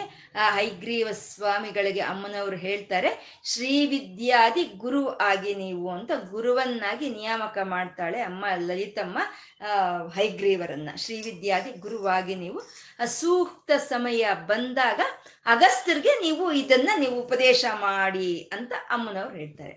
ಆ ಸೂಕ್ತ ಸಮಯ ಯಾವುದು? ಅಗಸ್ತ್ರಿಗೆ ಯಾವಾಗ ಹೈಗ್ರೀವರು ಇದನ್ನೆಲ್ಲ ಹೇಳಿದ್ರು ಅನ್ನೋದು ನಮಗೆ ಮುಂದೆ ನಾಮಗಳಲ್ಲಿ ಅದು ಆ ಒಂದು ಸಂದರ್ಭಗಳು ಅನ್ನೋದು ನಮಗೆ ವಿವರಣೆಯನ್ನು ಕೊಡ್ತಾರೆ. ಆ ರೀತಿ ಹೈಗ್ರೀವರಿಗೆ ನೀವು ಶ್ರೀವಿದ್ಯಾದಿ ಗುರು ಆಗಿ ಅಂತ ಲಲಿತಮ್ಮನವರು ಹೈಗ್ರೀವರಿಗೆ ಹೇಳ್ತಾರೆ. ಯಾರು ಹೈಗ್ರೀವರು ಹಾಗೆ ಅಂತಂದ್ರೆ? ಈ ರಾಕ್ಷಸರ ಸಂಹಾರವೆಲ್ಲ ಆಗೋದ್ಮೇಲೆ ಎಲ್ಲ ರಾಕ್ಷಸರು ಹೋದ್ರು, ಎಲ್ಲ ರಾಕ್ಷಸರ ಸಂಹಾರವು ಆಗೋಯ್ತು. ಮಧುಕೈಟವರಿಂದ ಎಲ್ಲರ ರಾಕ್ಷಸರ ಸಂಹಾರ ಮಾಡಿ ಆಗೋಯ್ತು ನಾನು. ನಂಗಿನ್ನೇನು ಮಾಡೋದಕ್ಕೆ ಇವಾಗ ಕೆಲಸ ಇಲ್ಲ ಅಂತ ಆ ರಾಮನು ವಿರಾಮವನ್ನು ತಗೊಳ್ತಾನೆ. ರಾಮೋ ವಿರಾಮೋ, ಆ ರಾಮನು ವಿರಾಮವನ್ನು ತಗೊಳ್ತಾನೆ. ಯಾವ ರೀತಿ ತಗೊಳ್ತಾನೆ ಅಂತ ಅಂದ್ರೆ ತನ್ನ ಒಂದು ಬಿಲ್ಲನ್ನ ತಲೆ ಕೆಳಗೆ ದಿಂಡನ್ನಾಗಿ ಮಾಡಿ ಇಟ್ಕೊಂಡು ಕಣ್ಣು ಮುಚ್ಚಿ ಮಲಗಿ ನಿದ್ದೆ ಮಾಡ್ತಾನೆ. ಅಂದ್ರೆ ಅವನು ಮಲಗಿ ನಿದ್ದೆ ಮಾಡಿದಂತ ನಿದ್ರೆ ಅದು ಯೋಗ ನಿದ್ರೆ. ನಮ್ಮ ಹಾಗೆ ಮಾಯ ನಿದ್ರೆ ಅಲ್ಲ ಅದು. ಆ ಯೋಗ ನಿದ್ರೆಯಲ್ಲಿ, ಆ, ನಾರಾಯಣನು ಯೋಗ ನಿದ್ರೆಯಲ್ಲಿ ಮುಣಗಿರ್ತಾನೆ ಎಲ್ಲ ರಾಕ್ಷಸರ ಸಂಹಾರ ಆಗೋಯಿತು. ಇಲ್ಲಿ ಇನ್ನೊಬ್ಬ ಹೈಗ್ರೀವ ಅನ್ನೋ ಒಬ್ಬ ರಾಕ್ಷಸ ಇರ್ತಾನೆ. ಅವನು ಅನೇಕ ಕಾಲಗಳು, ಅನೇಕ ವರ್ಷಗಳ ಕಾಲ ಅಮ್ಮನವ್ರಿಗಾಗಿ ತಪಸ್ ಮಾಡಿ ಒಂದು ವರವನ್ನು ಪಡ್ಕೊಳ್ತಾನೆ. ನನಗೆ ಮೃತ್ಯು ಇರಬಾರ್ದು ಅಂತ. ಮಾಮೂಲಿ ಅಮ್ಮ ಹೇಳ್ತಾಳೆ, ಹುಟ್ಟಿದ ಮೇಲೆ ಸಾವು ಅನ್ನೋದು ಇದ್ದೇ ಇರುತ್ತೆ. ಹಾಗೆ ನಿಂಗೆ ಮೃತ್ಯು ಇಲ್ದಲೆ ಮಾಡೋದಕ್ಕೆ ಸಾಧ್ಯ ಇಲ್ಲ. ನೀನು ಇನ್ನೊಂದು ವರವನ್ನು ಕೇಳ್ಕೋ ಅಂತ ಅಮ್ಮನವ್ರು ಹೇಳ್ತಾರೆ. ರಾಕ್ಷಸ ಬುದ್ಧಿ ಯೋಚನೆ ಮಾಡ್ತಾನೆ. ನಾನು ಕುದುರೆ ಮುಖನವನಾಗಿದ್ದೀನಿ. ನನ್ನ ಹೆಸರು ಹೈಗ್ರೀವ. ನಾನು ಹೀಗಿರೋದೇ ವಿಚಿತ್ರ, ನಾನು ಹೀಗಿರೋದೇ ಅತಿಶಯ. ನಾನಿದ್ದಂಗೆ ಇದ್ದಂಗೆ ಯಾರು ಇರ್ತಾರೆ? ನನ್ನ ಹೆಸರಿನ ಯಾರಿಗಿರುತ್ತೆ? ಯಾರು ಇರ್ಲಿಕ್ಕೆ ಸಾಧ್ಯ ಇಲ್ಲ. ಹಾಗಾಗಿ ನನಗೆ ಮೃತ್ಯು ಅಂತ ಬಂದ್ರೆ ನನ್ನ ಹಾಗೆ ಕುದುರೆ ಮುಖವನ್ನು ಆಗಿರ್ಬೇಕು. ನನ್ನ ಹಾಗೆ ಐಗ್ರೀವ ಅನ್ನೋ ಹೆಸರು ಅವನ್ ಇರಬೇಕು. ಇದ್ರೆ ಮಾತ್ರ ನನಗೆ ಮೃತ್ಯು ಬರಲಿ, ಇಲ್ದಿದ್ರೆ ನನಗೆ ಮೃತ್ಯು ಬೇಡ ಅಂತ ಬ, ಅಂತ ಅವನು ಇದು ಮಾಡ್ಕೊಳ್ತಾನೆ. ಅಮ್ಮ ತದಾಸ್ತು ಅಂದ್ಲು ಹೊರಟೋದ್ಲು. ರಾಕ್ಷಸ, ಓ, ಇನ್ಯಾರು ಇಲ್ಲ, ನನಗೆ ಮೃತ್ಯುನೂ ಇಲ್ಲ ನನ್ನ ಸಂಹಾರ ಮಾಡೋರು ಯಾರು ಇಲ್ಲ. ನಮ್ಗೆ ಚೆನ್ನಾಗಿ ತಿಳಿದಿದೆ, ನಾವು ಶಾಶ್ವತ ಅಲ್ಲ ಇಲ್ಲಿ ಅಂತ. ಚೆನ್ನಾಗಿ ತಿಳಿದಿದ್ರು ನಮ್ಮ ಆರ್ಭಟ, ನಮ್ಮ ಅಟ್ಟಹಾಸಗಳು, ನಮ್ಮ ಜೀವನ ಶೈಲಿ ಹೀಗಿರುತ್ತೆ. ಇನ್ನು ನಾವು ಶಾಶ್ವತವಾಗಿ ಉಳಿತೀವಿ, ನಮ್ಗೆ ಮೃತ್ಯುನೇ ಇಲ್ಲ, ನಾವು ನಿರಂತರ ಯಾವಾಗಲೂ ಬದುಕಿರೋರು ಅಂತ ನಮ್ಗೆ ತಿಳಿದ್ರೆ ನಾವಿನ್ ಹೇಗೆ ಬದುಕಬೇಕು ಅಲ್ವಾ? ಆ ರಾಕ್ಷಸನ ಒಂದು ಹೈಗ್ರೀವನ ಒಂದು ಅಟ್ಟಹಾಸಕ್ಕೆ ಅಲ್ಲಿ ಒಂದು ಕೊನೆ ಅನ್ನೋದು ಇಲ್ದಲೇ ಹೋಯ್ತು, ಒಂದು ಮಿತಿ ಅನ್ನೋದು ಇಲ್ದಲೇ ಹೋಯ್ತು. ಇದನ್ನ ದೇವತೆಗಳ ಕೈಲಿ ಸಹಿಸ್ಕೊಳಕ್ಕಾಗ್ಲಿಲ್ಲ. ಅವಾಗ ಅವ್ರೇನ್ ಮಾಡ್ತಾರೆ? ಎಲ್ಲ ಗುಂಪು ಸೇರ್ಕೊಂಡು ಬೃಹಸ್ಪತಿಗಳ ಹತ್ರ ಹೋಗ್ತಾರೆ. ಏನಾದ್ರೂ ಆದ್ರೆ ಗುರುವೇ ಅಲ್ವಾ ನಮ್ಗೆ ಒಂದು ಸಮಸ್ಯೆಗೆ ಪರಿಷ್ಕಾರ ತೋರಿಸೋದು? ಆ ದೇವ ಗುರುವಾದ ಬೃಹಸ್ಪತಿಯ ಮನೆಗೆ ಎಲ್ಲರೂ ಹೋಗ್ತಾರೆ. ಹೋಗೋ ಅಷ್ಟೊತ್ತಿಗೆ ಬೃಹಸ್ಪತಿ ಆಗ್ಲೇ ಒಂದು ನಾಲ್ಕು ಜನ ಸೇರ್ಕು ಸೇರಿಸ್ಕೊಂಡು ನಾರಾಯಣನ ಹತ್ರ ಹೊರಟಿದ್ದಾರೆ. ಅವ್ರು ಯಾಕೆ ಹೊರಟಿದ್ದಾರೆ ಅಂದ್ರೆ ಅವರು ಒಂದು ಯಜ್ಞವನ್ನು ಮಾಡಬೇಕು ಅಂತ ಸಂಕಲ್ಪ ಮಾಡ್ಕೊಂಡಿರ್ತಾರೆ. ಯಾವುದೋ ಒಂದು ಮಹಾಯಜ್ಞವನ್ನು ಮಾಡಬೇಕು ಅಂತ ಸಂಕಲ್ಪ. ಯಾವ ಯಜ್ಞ ಮಾಡಿದ್ರು, ಯಾವ ಹೋಮ ಮಾಡಿದ್ರು ಅಲ್ಲಿ ನಾರಾಯಣನ ಉಪಸ್ಥಿತನಿರಬೇಕು ಯಜ್ಞೋವೈ ವಿಷ್ಣು ಅಂತ. ಆ ವಿಷ್ಣು ಇದ್ರೇನೆ, ನಾರಾಯಣ ಇದ್ರೇನೆ, ಯಾವುದಾದ್ರೂ ಒಂದು ಯಜ್ಞ ಅನ್ನೋದು ಸಫಲವಾಗುತ್ತೆ. ಆ ಯ ವಿಷ್ಣು ಇಲ್ದಲೆ ಕಡೆ ಆ ಯಜ್ಞ ಸಫಲವಾಗಲ್ಲ.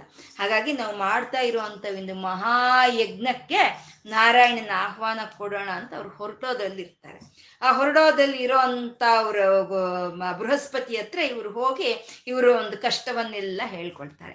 ಸರಿ, ಹೇಗೂ ನಾರಾಯಣನ ಹತ್ರ ಹೋಗ್ತಾ ಇದ್ದೀನಿ. ಬನ್ನಿ ಎಲ್ಲ ಜೊತೆಗೆ ಹೋಗೋಣ ನಮ್ಮ ಕಷ್ಟನೂ ಹೇಳ್ಕೊಂಡಂಗಾಗುತ್ತೆ ನಮಗೆ ಆ ಯಜ್ಞಕ್ಕೆ ಆಹ್ವಾನವನ್ನು ಕೊಟ್ಟಂಗೂ ಆಗುತ್ತೆ ಅಂತ ಹೇಳಿ ಎಲ್ಲ ಸೇರ್ಕೊಂಡು ಹೋದ್ರು. ನಾರಾಯಣನ ಹತ್ರ ಹೋದ್ರು. ಹೋದ್ರೆ ಅವನು ನಿದ್ದೆಯಲ್ಲಿದ್ದಾನೆ, ಯೋಗ ನಿದ್ರೆಯಲ್ಲಿದ್ದಾನೆ. ಅವನನ್ನ ಎಬ್ಸೋರು ಯಾರು? ಯಾರಿಗೆ ಬರುತ್ತೆ ಆ ಧೈರ್ಯ ನಾರಾಯಣನ ಎಬ್ಸೋಕ್ಕೆ ನಾನು ಎಬ್ಸಲ್ಲ ನಾನು ಎಬ್ಸಲ್ಲ, ಯಾರು ಮುಂದೆ ಬರಲ್ಲ. ನಾರಾಯಣನ ಎಬ್ಸೋದಕ್ಕೆ ಯಾರು ಮುಂದೆ ಬರಲ್ಲ. ಸರಿ, ಏನ್ ಮಾಡಿದ್ರು? ಎಲ್ಲ ಸೇರ್ಕೊಂಡು ಬ್ರಹ್ಮದೇವ್ರ ಹತ್ರ ಹೋದ್ರು. ಬ್ರಹ್ಮದೇವ್ರ ಹತ್ರ ಹೀಗಾಗೋಗಿದೆ ಹೀಗಾಗೋಗಿದೆ, ಈಗ ಹೋದ್ವಿ. ನಾರಾಯಣ ಈಗ ಮಲಗಿ ನಿದ್ದೆ ಮಾಡ್ತಾ ಇದ್ದಾನೆ, ಯೋಗ ನಿದ್ರೆಯಲ್ಲಿ ಇದ್ದಾನೆ ಅಂತ. ಅವಾಗ ಬ್ರಹ್ಮದೇವ್ರು ಏನ್ ಮಾಡ್ತಾರೆ, ಒಂದು ಗೆದ್ದಲ ಹುಳುವನ್ನು ಸೃಷ್ಟಿ ಮಾಡ್ತಾರೆ. ಒಂದು ಗೆದ್ದಲ ಹುಳುವನ್ನು ಸೃಷ್ಟಿ ಮಾಡಿ, ಈ ನೀನು ಹೋಗಿ ನಾರಾಯಣನ್ ಮಲಗಿದಾನೆ ಆ ಧನಸ್ಸನ್ನ, ಆ ಬಿಲ್ಲನ್ನ ಒಂದು ಕಡೆ ತಿಂದ್ಬಿಡು ನೀನು. ಆ ಒಂದು ಕಡೆ ತಿಂದ್ಬಿಟ್ರೆ ಜಗ್ಗುತ್ತೆ ಅದು. ಆ ಜಗ್ಗಿದ್ದಕ್ಕೆ ನಾರಾಯಣನಿಗೆ ಎಚ್ಚರವಾಗುತ್ತೆ ಅಂತ ಬ್ರಹ್ಮದೇವರು ಹೇಳ್ತಾರೆ. ಹೇಳಿದ್ರೆ ಈ ಗೆದ್ದಲ ಒಪ್ಕೊಳ್ಳಲ್ಲ ಸಾಕ್ಷಾತ್ ಮಹಾವಿಷ್ಣುವು ನಾರಾಯಣನು ಯೋಗ ನಿದ್ರೆಯಲ್ಲಿ ಇರಬೇಕಾದ್ರೆ ನಾನು ಹೋಗಿ ಅವನ್ನ ಎಚ್ಚರ ಮಾಡೋಕ್ಕಾಗುತ್ತಾ? ನಾನು ಅತಿ, ಆ ರೀತಿ ಮಾಡಿದ್ರೆ ನನ್ನ ಪಾಪ ಕೂಟದಲ್ಲಿ ಬೀಳ್ತೀನಿ. ನನಗೆ ಅತ್ಯಂತ ಪಾಪ ಅನ್ನೋದು ಬರುತ್ತೆ. ನನ್ನ ಕೆಲಸ ಮಾಡಲ್ಲ ಅಂತ ಹೇಳುತ್ತೆ. ಅದಕ್ಕೆ ಬ್ರಹ್ಮದೇವ್ರು ಹೇಳ್ತಾರೆ ಹತ್ತು ಜನಕ್ಕಾಗಿ ನೀನ್ ಮಾಡೋ ಅಂತ ಒಂದು ಕೆಲಸದಲ್ಲಿ ನಿಂಗೆ ಪಾಪ ಬಂದ್ರು ಸರಿನೇ, ನೀನ್ ಆ ಕೆಲಸ ಮಾಡು, ನಿಂಗೆ ಧನ್ಯತೆ ಸಿಕ್ಕುತ್ತೆ ಅಂತ ಹೇಳ್ತಾರೆ. ಇವಾಗ ನೀನು ಒಂದು ಕಡೆ ನೀನು ತಿಂದ್ಬಿಟ್ರೆ, ನಾರಾಯಣ ಎದ್ರೆ ಆಮೇಲೆ ಅವನ ಹೈಗ್ರೀವ ಸಂಹಾರ ಆಗೋಗುತ್ತೆ, ಆಮೇಲೆ ಮಹಾಯಾಗ ನಡೆಯುತ್ತೆ. ಆ ಮಹಾಯಾಗದಲ್ಲಿ ಹಾಕುವಂತ ಹವಿಸ್ಸು, ಅದು ಯಾಗಕ್ಕೆ ಬೀಳ್ದಲೆ, ಯಜ್ಞಾಗ್ನಿಗೆ ಬೀಳದಲೆ, ಆ ಕಡೆ ಸುತ್ತಮುತ್ತ ಏನ್ ಬೀಳುತ್ತೋ ಅದು ನೀನ್ ತಿಂದ್ಬಿಡು. ಆ ನೀನು ಆ ಹೋಮಾಗ್ನಿ ಆ ಹವಿಸ್ಸನ್ನು ನೀನು ಯಾವಾಗ ತಿಂತೀಯೋ ಅವಾಗ ನಿನ್ ಧನ್ಯತೆ ಬರುತ್ತೆ ಅಂತ ಬ್ರಹ್ಮದೇವರು ಆ ಗೆದ್ದಲ ಹುಳು ಹೇಳ್ತಾರೆ. ಸರಿ, ಇನ್ನೇನ್ ಮಾಡುತ್ತೆ? ಅದು ಹಾಗೆ ಮಾಡ್ತೀನಿ ಅಂತ ಬರುತ್ತೆ. ಬಂದು ಆ ನಾರಾಯಣನ ಧನಸ್ಸನ್ನ ಒಂದು ಕಡೆ ತಿನ್ನುತ್ತೆ. ತಿಂದಾಗ ಕುಸಿದುತ್ತೆ. ಕುಸಿದ್ಬಿಟ್ಟು ನಾರಾಯಣಗೆ ನಾರಾಯಣಗೇನೋ ಎಚ್ಚರ ಆಗುತ್ತೆ. ಆದ್ರೆ ಆ ತಂತಿ ಕಟ್ಟಿರ್ತಾರಲ್ವಾ? ಆ ಕೊನೆಯಿಂದ ಈ ಕೊನೆಗೆ, ಆ ಬಿಲ್ಲಿಗೆ, ಆ ಧನಸ್ಸಿಗೆ ಒಂದು ತಂತಿ ಅಂತ ಕೊಟ್ಟು ಕಟ್ಟಿರ್ತಾರೆ. ಆ ಹೋಗಿ ನಾರಾಯಣನ ತಲೆ ಕಂಠ ಹೋಗಿ ಆ ತಂತಿ ಮೇಲೆ ಬಿದ್ದು ಅವನ ತಲೆ ಹಾರಿ ಹೊರಟೋಗುತ್ತೆ. ನಾರಾಯಣನ ನಮ್ಮನ್ನು ಕಾಪಾಡ್ತಾನೆ ಅಂತ ಬಂದಂತ ದೇವ ದೇವತೆಗಳಿಗೆ ನಾರಾಯಣನ ತಲೆನೇ ಕಾಣಿಸ್ಲಿಲ್ಲ. ತಲೆನೇ ಕಾಣಿಸ್ದಲೇ ಎಲ್ಲೋ ಹೋಗಿ ಬಿದ್ದೋಯ್ತು. ಹಾಹಾಕಾರ ಶುರುವಾಯಿತು. ನಾರಾಯಣ ಇಲ್ವೇ? ನಾರಾಯಣನ ತಲೆ ಎಲ್ಲಿ ಹೋಯ್ತು? ಹಾಹಾಕಾರ ಶುರುವಾಯಿತು. ಆಕ್ರಂದನೆ, ಅಳುಗಳು ಒಂದು ಕಿರ್ಚಾಟಗಳು ಅಲ್ಲಿ ಶುರುವಾಗೋಯ್ತು. ಆವಾಗ ಯಾರು ಬಂದ್ರು? ನಮ್ಮನ್ನು ಕಾಪಾಡಬೇಕು ಅಂದ್ರೆ ನಾರಾಯಣ, ಇಲ್ಲ ನಾರಾಯಣಿ. ಇಲ್ಲಿ ನಾರಾಯಣನ ತಲೆ ಹೊರಟೋಯ್ತು, ನಾರಾಯಣಿ ಬಂದ್ಲು ಕಾಪಾಡೋಕ್ಕೆ ಬಂದು ಶಾಂತ ಚಿತ್ತರಾಗಿರಿ ಆ, ಇದೆಲ್ಲ ಭಗವಂತನ ಸಂಕಲ್ಪದಿಂದಾನೇ, ದೈವ ಸಂಕಲ್ಪವೇ ಇದು. ದೈವ ಸಂಕಲ್ಪದಿಂದಾನೇ ಹೀಗಾಗಿದೆ. ಎಲ್ಲರೂ ಶಾಂತ ಚಿತ್ತರಾಗಿ ಇವಾಗ ಈ ಒಂದು ಕಂಠ ಕತ್ತರಿಸ್ಕೊಂಡು ಹೋಗಿದೆ ಅಂತ ಅಂದ್ರೆ, ಇದು ಲಕ್ಷ್ಮೀ ನಾರಾಯಣನಿಗೆ ಕೊಟ್ಟಿರುವಂತ ಶಾಪದ ಫಲವಾಗಿ ಈ ರೀತಿ ಕತ್ತರಿಸ್ಕೊಂಡು ಹೋಗಿದೆ ಅಂತ ಅಮ್ಮನವ್ರು ಹೇಳ್ತಾರೆ. ಒಂದು ಸಲಿ ವೈಕುಂಠದಲ್ಲಿ ಲಕ್ಷ್ಮೀನಾರಾಯಣರು ಕೂತಿರ್ಬೇಕಾದ್ರೆ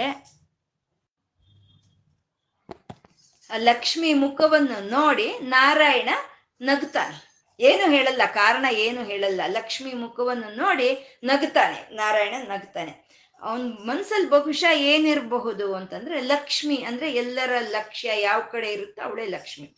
ಎಲ್ಲರ ಲಕ್ಷ್ಯ ಯಾವ ಕಡೆ ಇದೆಯೋ ಆ ಲಕ್ಷ್ಮಿ ನನ್ನನ್ನು ಲಕ್ಷಿಸ್ಕೊಂಡಿದ್ದಾಳೆ ಆ ಲಕ್ಷ್ಮಿ ನನ್ನ ವಶವಾಗಿದ್ದಾಳಲ್ಲ ಅಂತ ಹೇಳಿ ಆನಂದದಿಂದ ನಕ್ಕಿರಬಹುದು ನಾರಾಯಣ. ಆದ್ರೆ ನನ್ನ ಮುಖ ನೋಡಿ ನೀನು ನಗ್ತೀಯ ನನ್ನನ್ನು ನೀನು ಇಷ್ಟು ಅವಮಾನ ಮಾಡ್ತೀಯ? ನಿನ್ನ ಕಲೆ ಕತ್ತ- ಕತ್ತರಿಸ್ಕೊಂಡು ಹೋಗ್ಲಿ ಅಂತ ಲಕ್ಷ್ಮಿ ಶಾಪ ಕೊಟ್ಬಿಡ್ತಾಳೆ ನಾರಾಯಣನಿಗೆ. ಆಮೇಲೆ ವಿಷಯ ತಿಳಿದ ಮೇಲೆ ಇನ್ನೇನ್ ಮಾಡೋ ಹಾಗಿಲ್ಲ. ಶಾಪ ಅಂತ ಕೊಟ್ಟ ಮೇಲೆ ಅದನ್ನ ಹಿಂದೆ ತಗೊಳ್ಳೋದಕ್ಕೆ ಸಾಧ್ಯ ಇಲ್ಲ. ಏನು ಪಶ್ಚಾತ್ತಾಪ ಪಟ್ರು ಒಂದೇನೆ. ಆ ಶಾಪ ಈ ಸಮಯದಲ್ಲಿ ಆ ಶಾಪ ಅನ್ನೋದು ಒಂದು ಫಲಕ್ಕೆ ಬಂತು. ಆ ರೀತಿ ನಾರಾಯಣನ ತಲೆ ಅನ್ನೋದು ಕತ್ತರಿಸ್ಕೊಂಡು ಹೋಯ್ತು. ಅಮ್ಮನವ್ರು ಹೇಳ್ತಾರೆ, ಹೋಗಿ ಎಲ್ಲಾದರೂ ಹೋಗಿ ಕುದುರೆಯ ಮುಖವನ್ನು ತಗೊಂಡು ಬನ್ನಿ ಅಂತ ಹೇಳೋದು.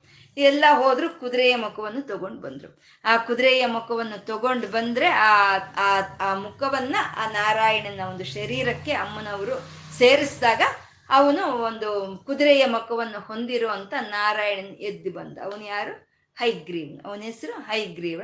ಅವನ ತಲೆ ಆ ಹೈಗ್ರೀವ ರಾಕ್ಷಸನ ತಲೆಯಾಗಿ ಇದೆ. ಹಾಗೆ ಆ ನಾರಾಯಣ ಹೈಗ್ರೀವನ ಅವತಾರದಲ್ಲಿ ಬಂದಂತ ನಾರಾಯಣನ ಕೈಯಲ್ಲಿ ಆ ಹೈಗ್ರೀವ ರಾಕ್ಷಸನ ಸಂಹಾರ ಅನ್ನೋದು ಆಗೋಯ್ತು.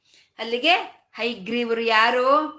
ಶ್ರೀವಿದ್ಯಾದಿ ಗುರು ಆಗಿ ನೀವು ಅಂತ ಅಮ್ಮನವರು ಹೇಳಿದಂತ ಹೈಗ್ರೀವರು ಯಾರು? ಸಾಕ್ಷಾತ್ ನಾರಾಯಣನು. ಸಾಕ್ಷಾತ್ ನಾರಾಯಣನ್ಗೆ ಹೇಳಿದ್ದು, ನನ್ನ ವಿದ್ಯೆಯನ್ನ ಶ್ರೀವಿದ್ಯೆಯನ್ನ ನೀವು ಪ್ರಚಾರ ಮಾಡಿ ಅಂತ ಹೇಳಿದ್ದ.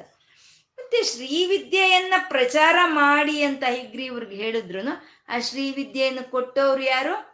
ದಕ್ಷಿಣಾಮೂರ್ತಿ ರೂಪದಲ್ಲಿದ್ದಂಥ ಶಿವನು ಕೊಟ್ಟಿದ್ದು ಶ್ರೀವಿದ್ಯೆಯನ್ನ ಅಂದ್ರೆ ಶಿವನು ಕೊಟ್ಟಿರೋ ಅಂತ ವಿದ್ಯೆ ನಾರಾಯಣನಿಂದ ಪ್ರಚ, ಪ್ರಚಲಿತಗೊಳ್ತಾ ಇರುವಂತ ವಿದ್ಯೆ ಶ್ರೀವಿದ್ಯೆ ಅಂದ್ರೆ ಇದು ಇನ್ನೆಷ್ಟು ಪ್ರಾಧಾನ್ಯವಾಗಿರ್ಬೋದು, ಎಷ್ಟು ಮಹಿಮಾನ್ವಿತವಾದಂಥ ಒಂದು ಸ್ತೋತ್ರ ಇದಿರ್ಬೋದು. ನಾವು ಇನ್ನೆಷ್ಟು ಭಕ್ತಿಯಿಂದ, ಎಷ್ಟು ಶ್ರದ್ಧೆಯಿಂದ ಕೇಳ್ಕೋಬೇಕು ಅಲ್ವಾ? ಸಾಕ್ಷಾತ್ ಶಿ ನಾ, ನರನಾ, ಸಾಕ್ಷಾತ್ ಹರಿಕೇಶವರು ಸೇರಿ ಹೇಳ್ತಾ ಇರೋವಂಥ ಈ ಸ್ತೋತ್ರವನ್ನ ನಾವು ಅಷ್ಟೇ ಭಕ್ತಿಯಿಂದ ನಾವು ಕೇಳ್ಕೋಬೇಕು, ಹೇಳ್ಕೋಬೇಕು.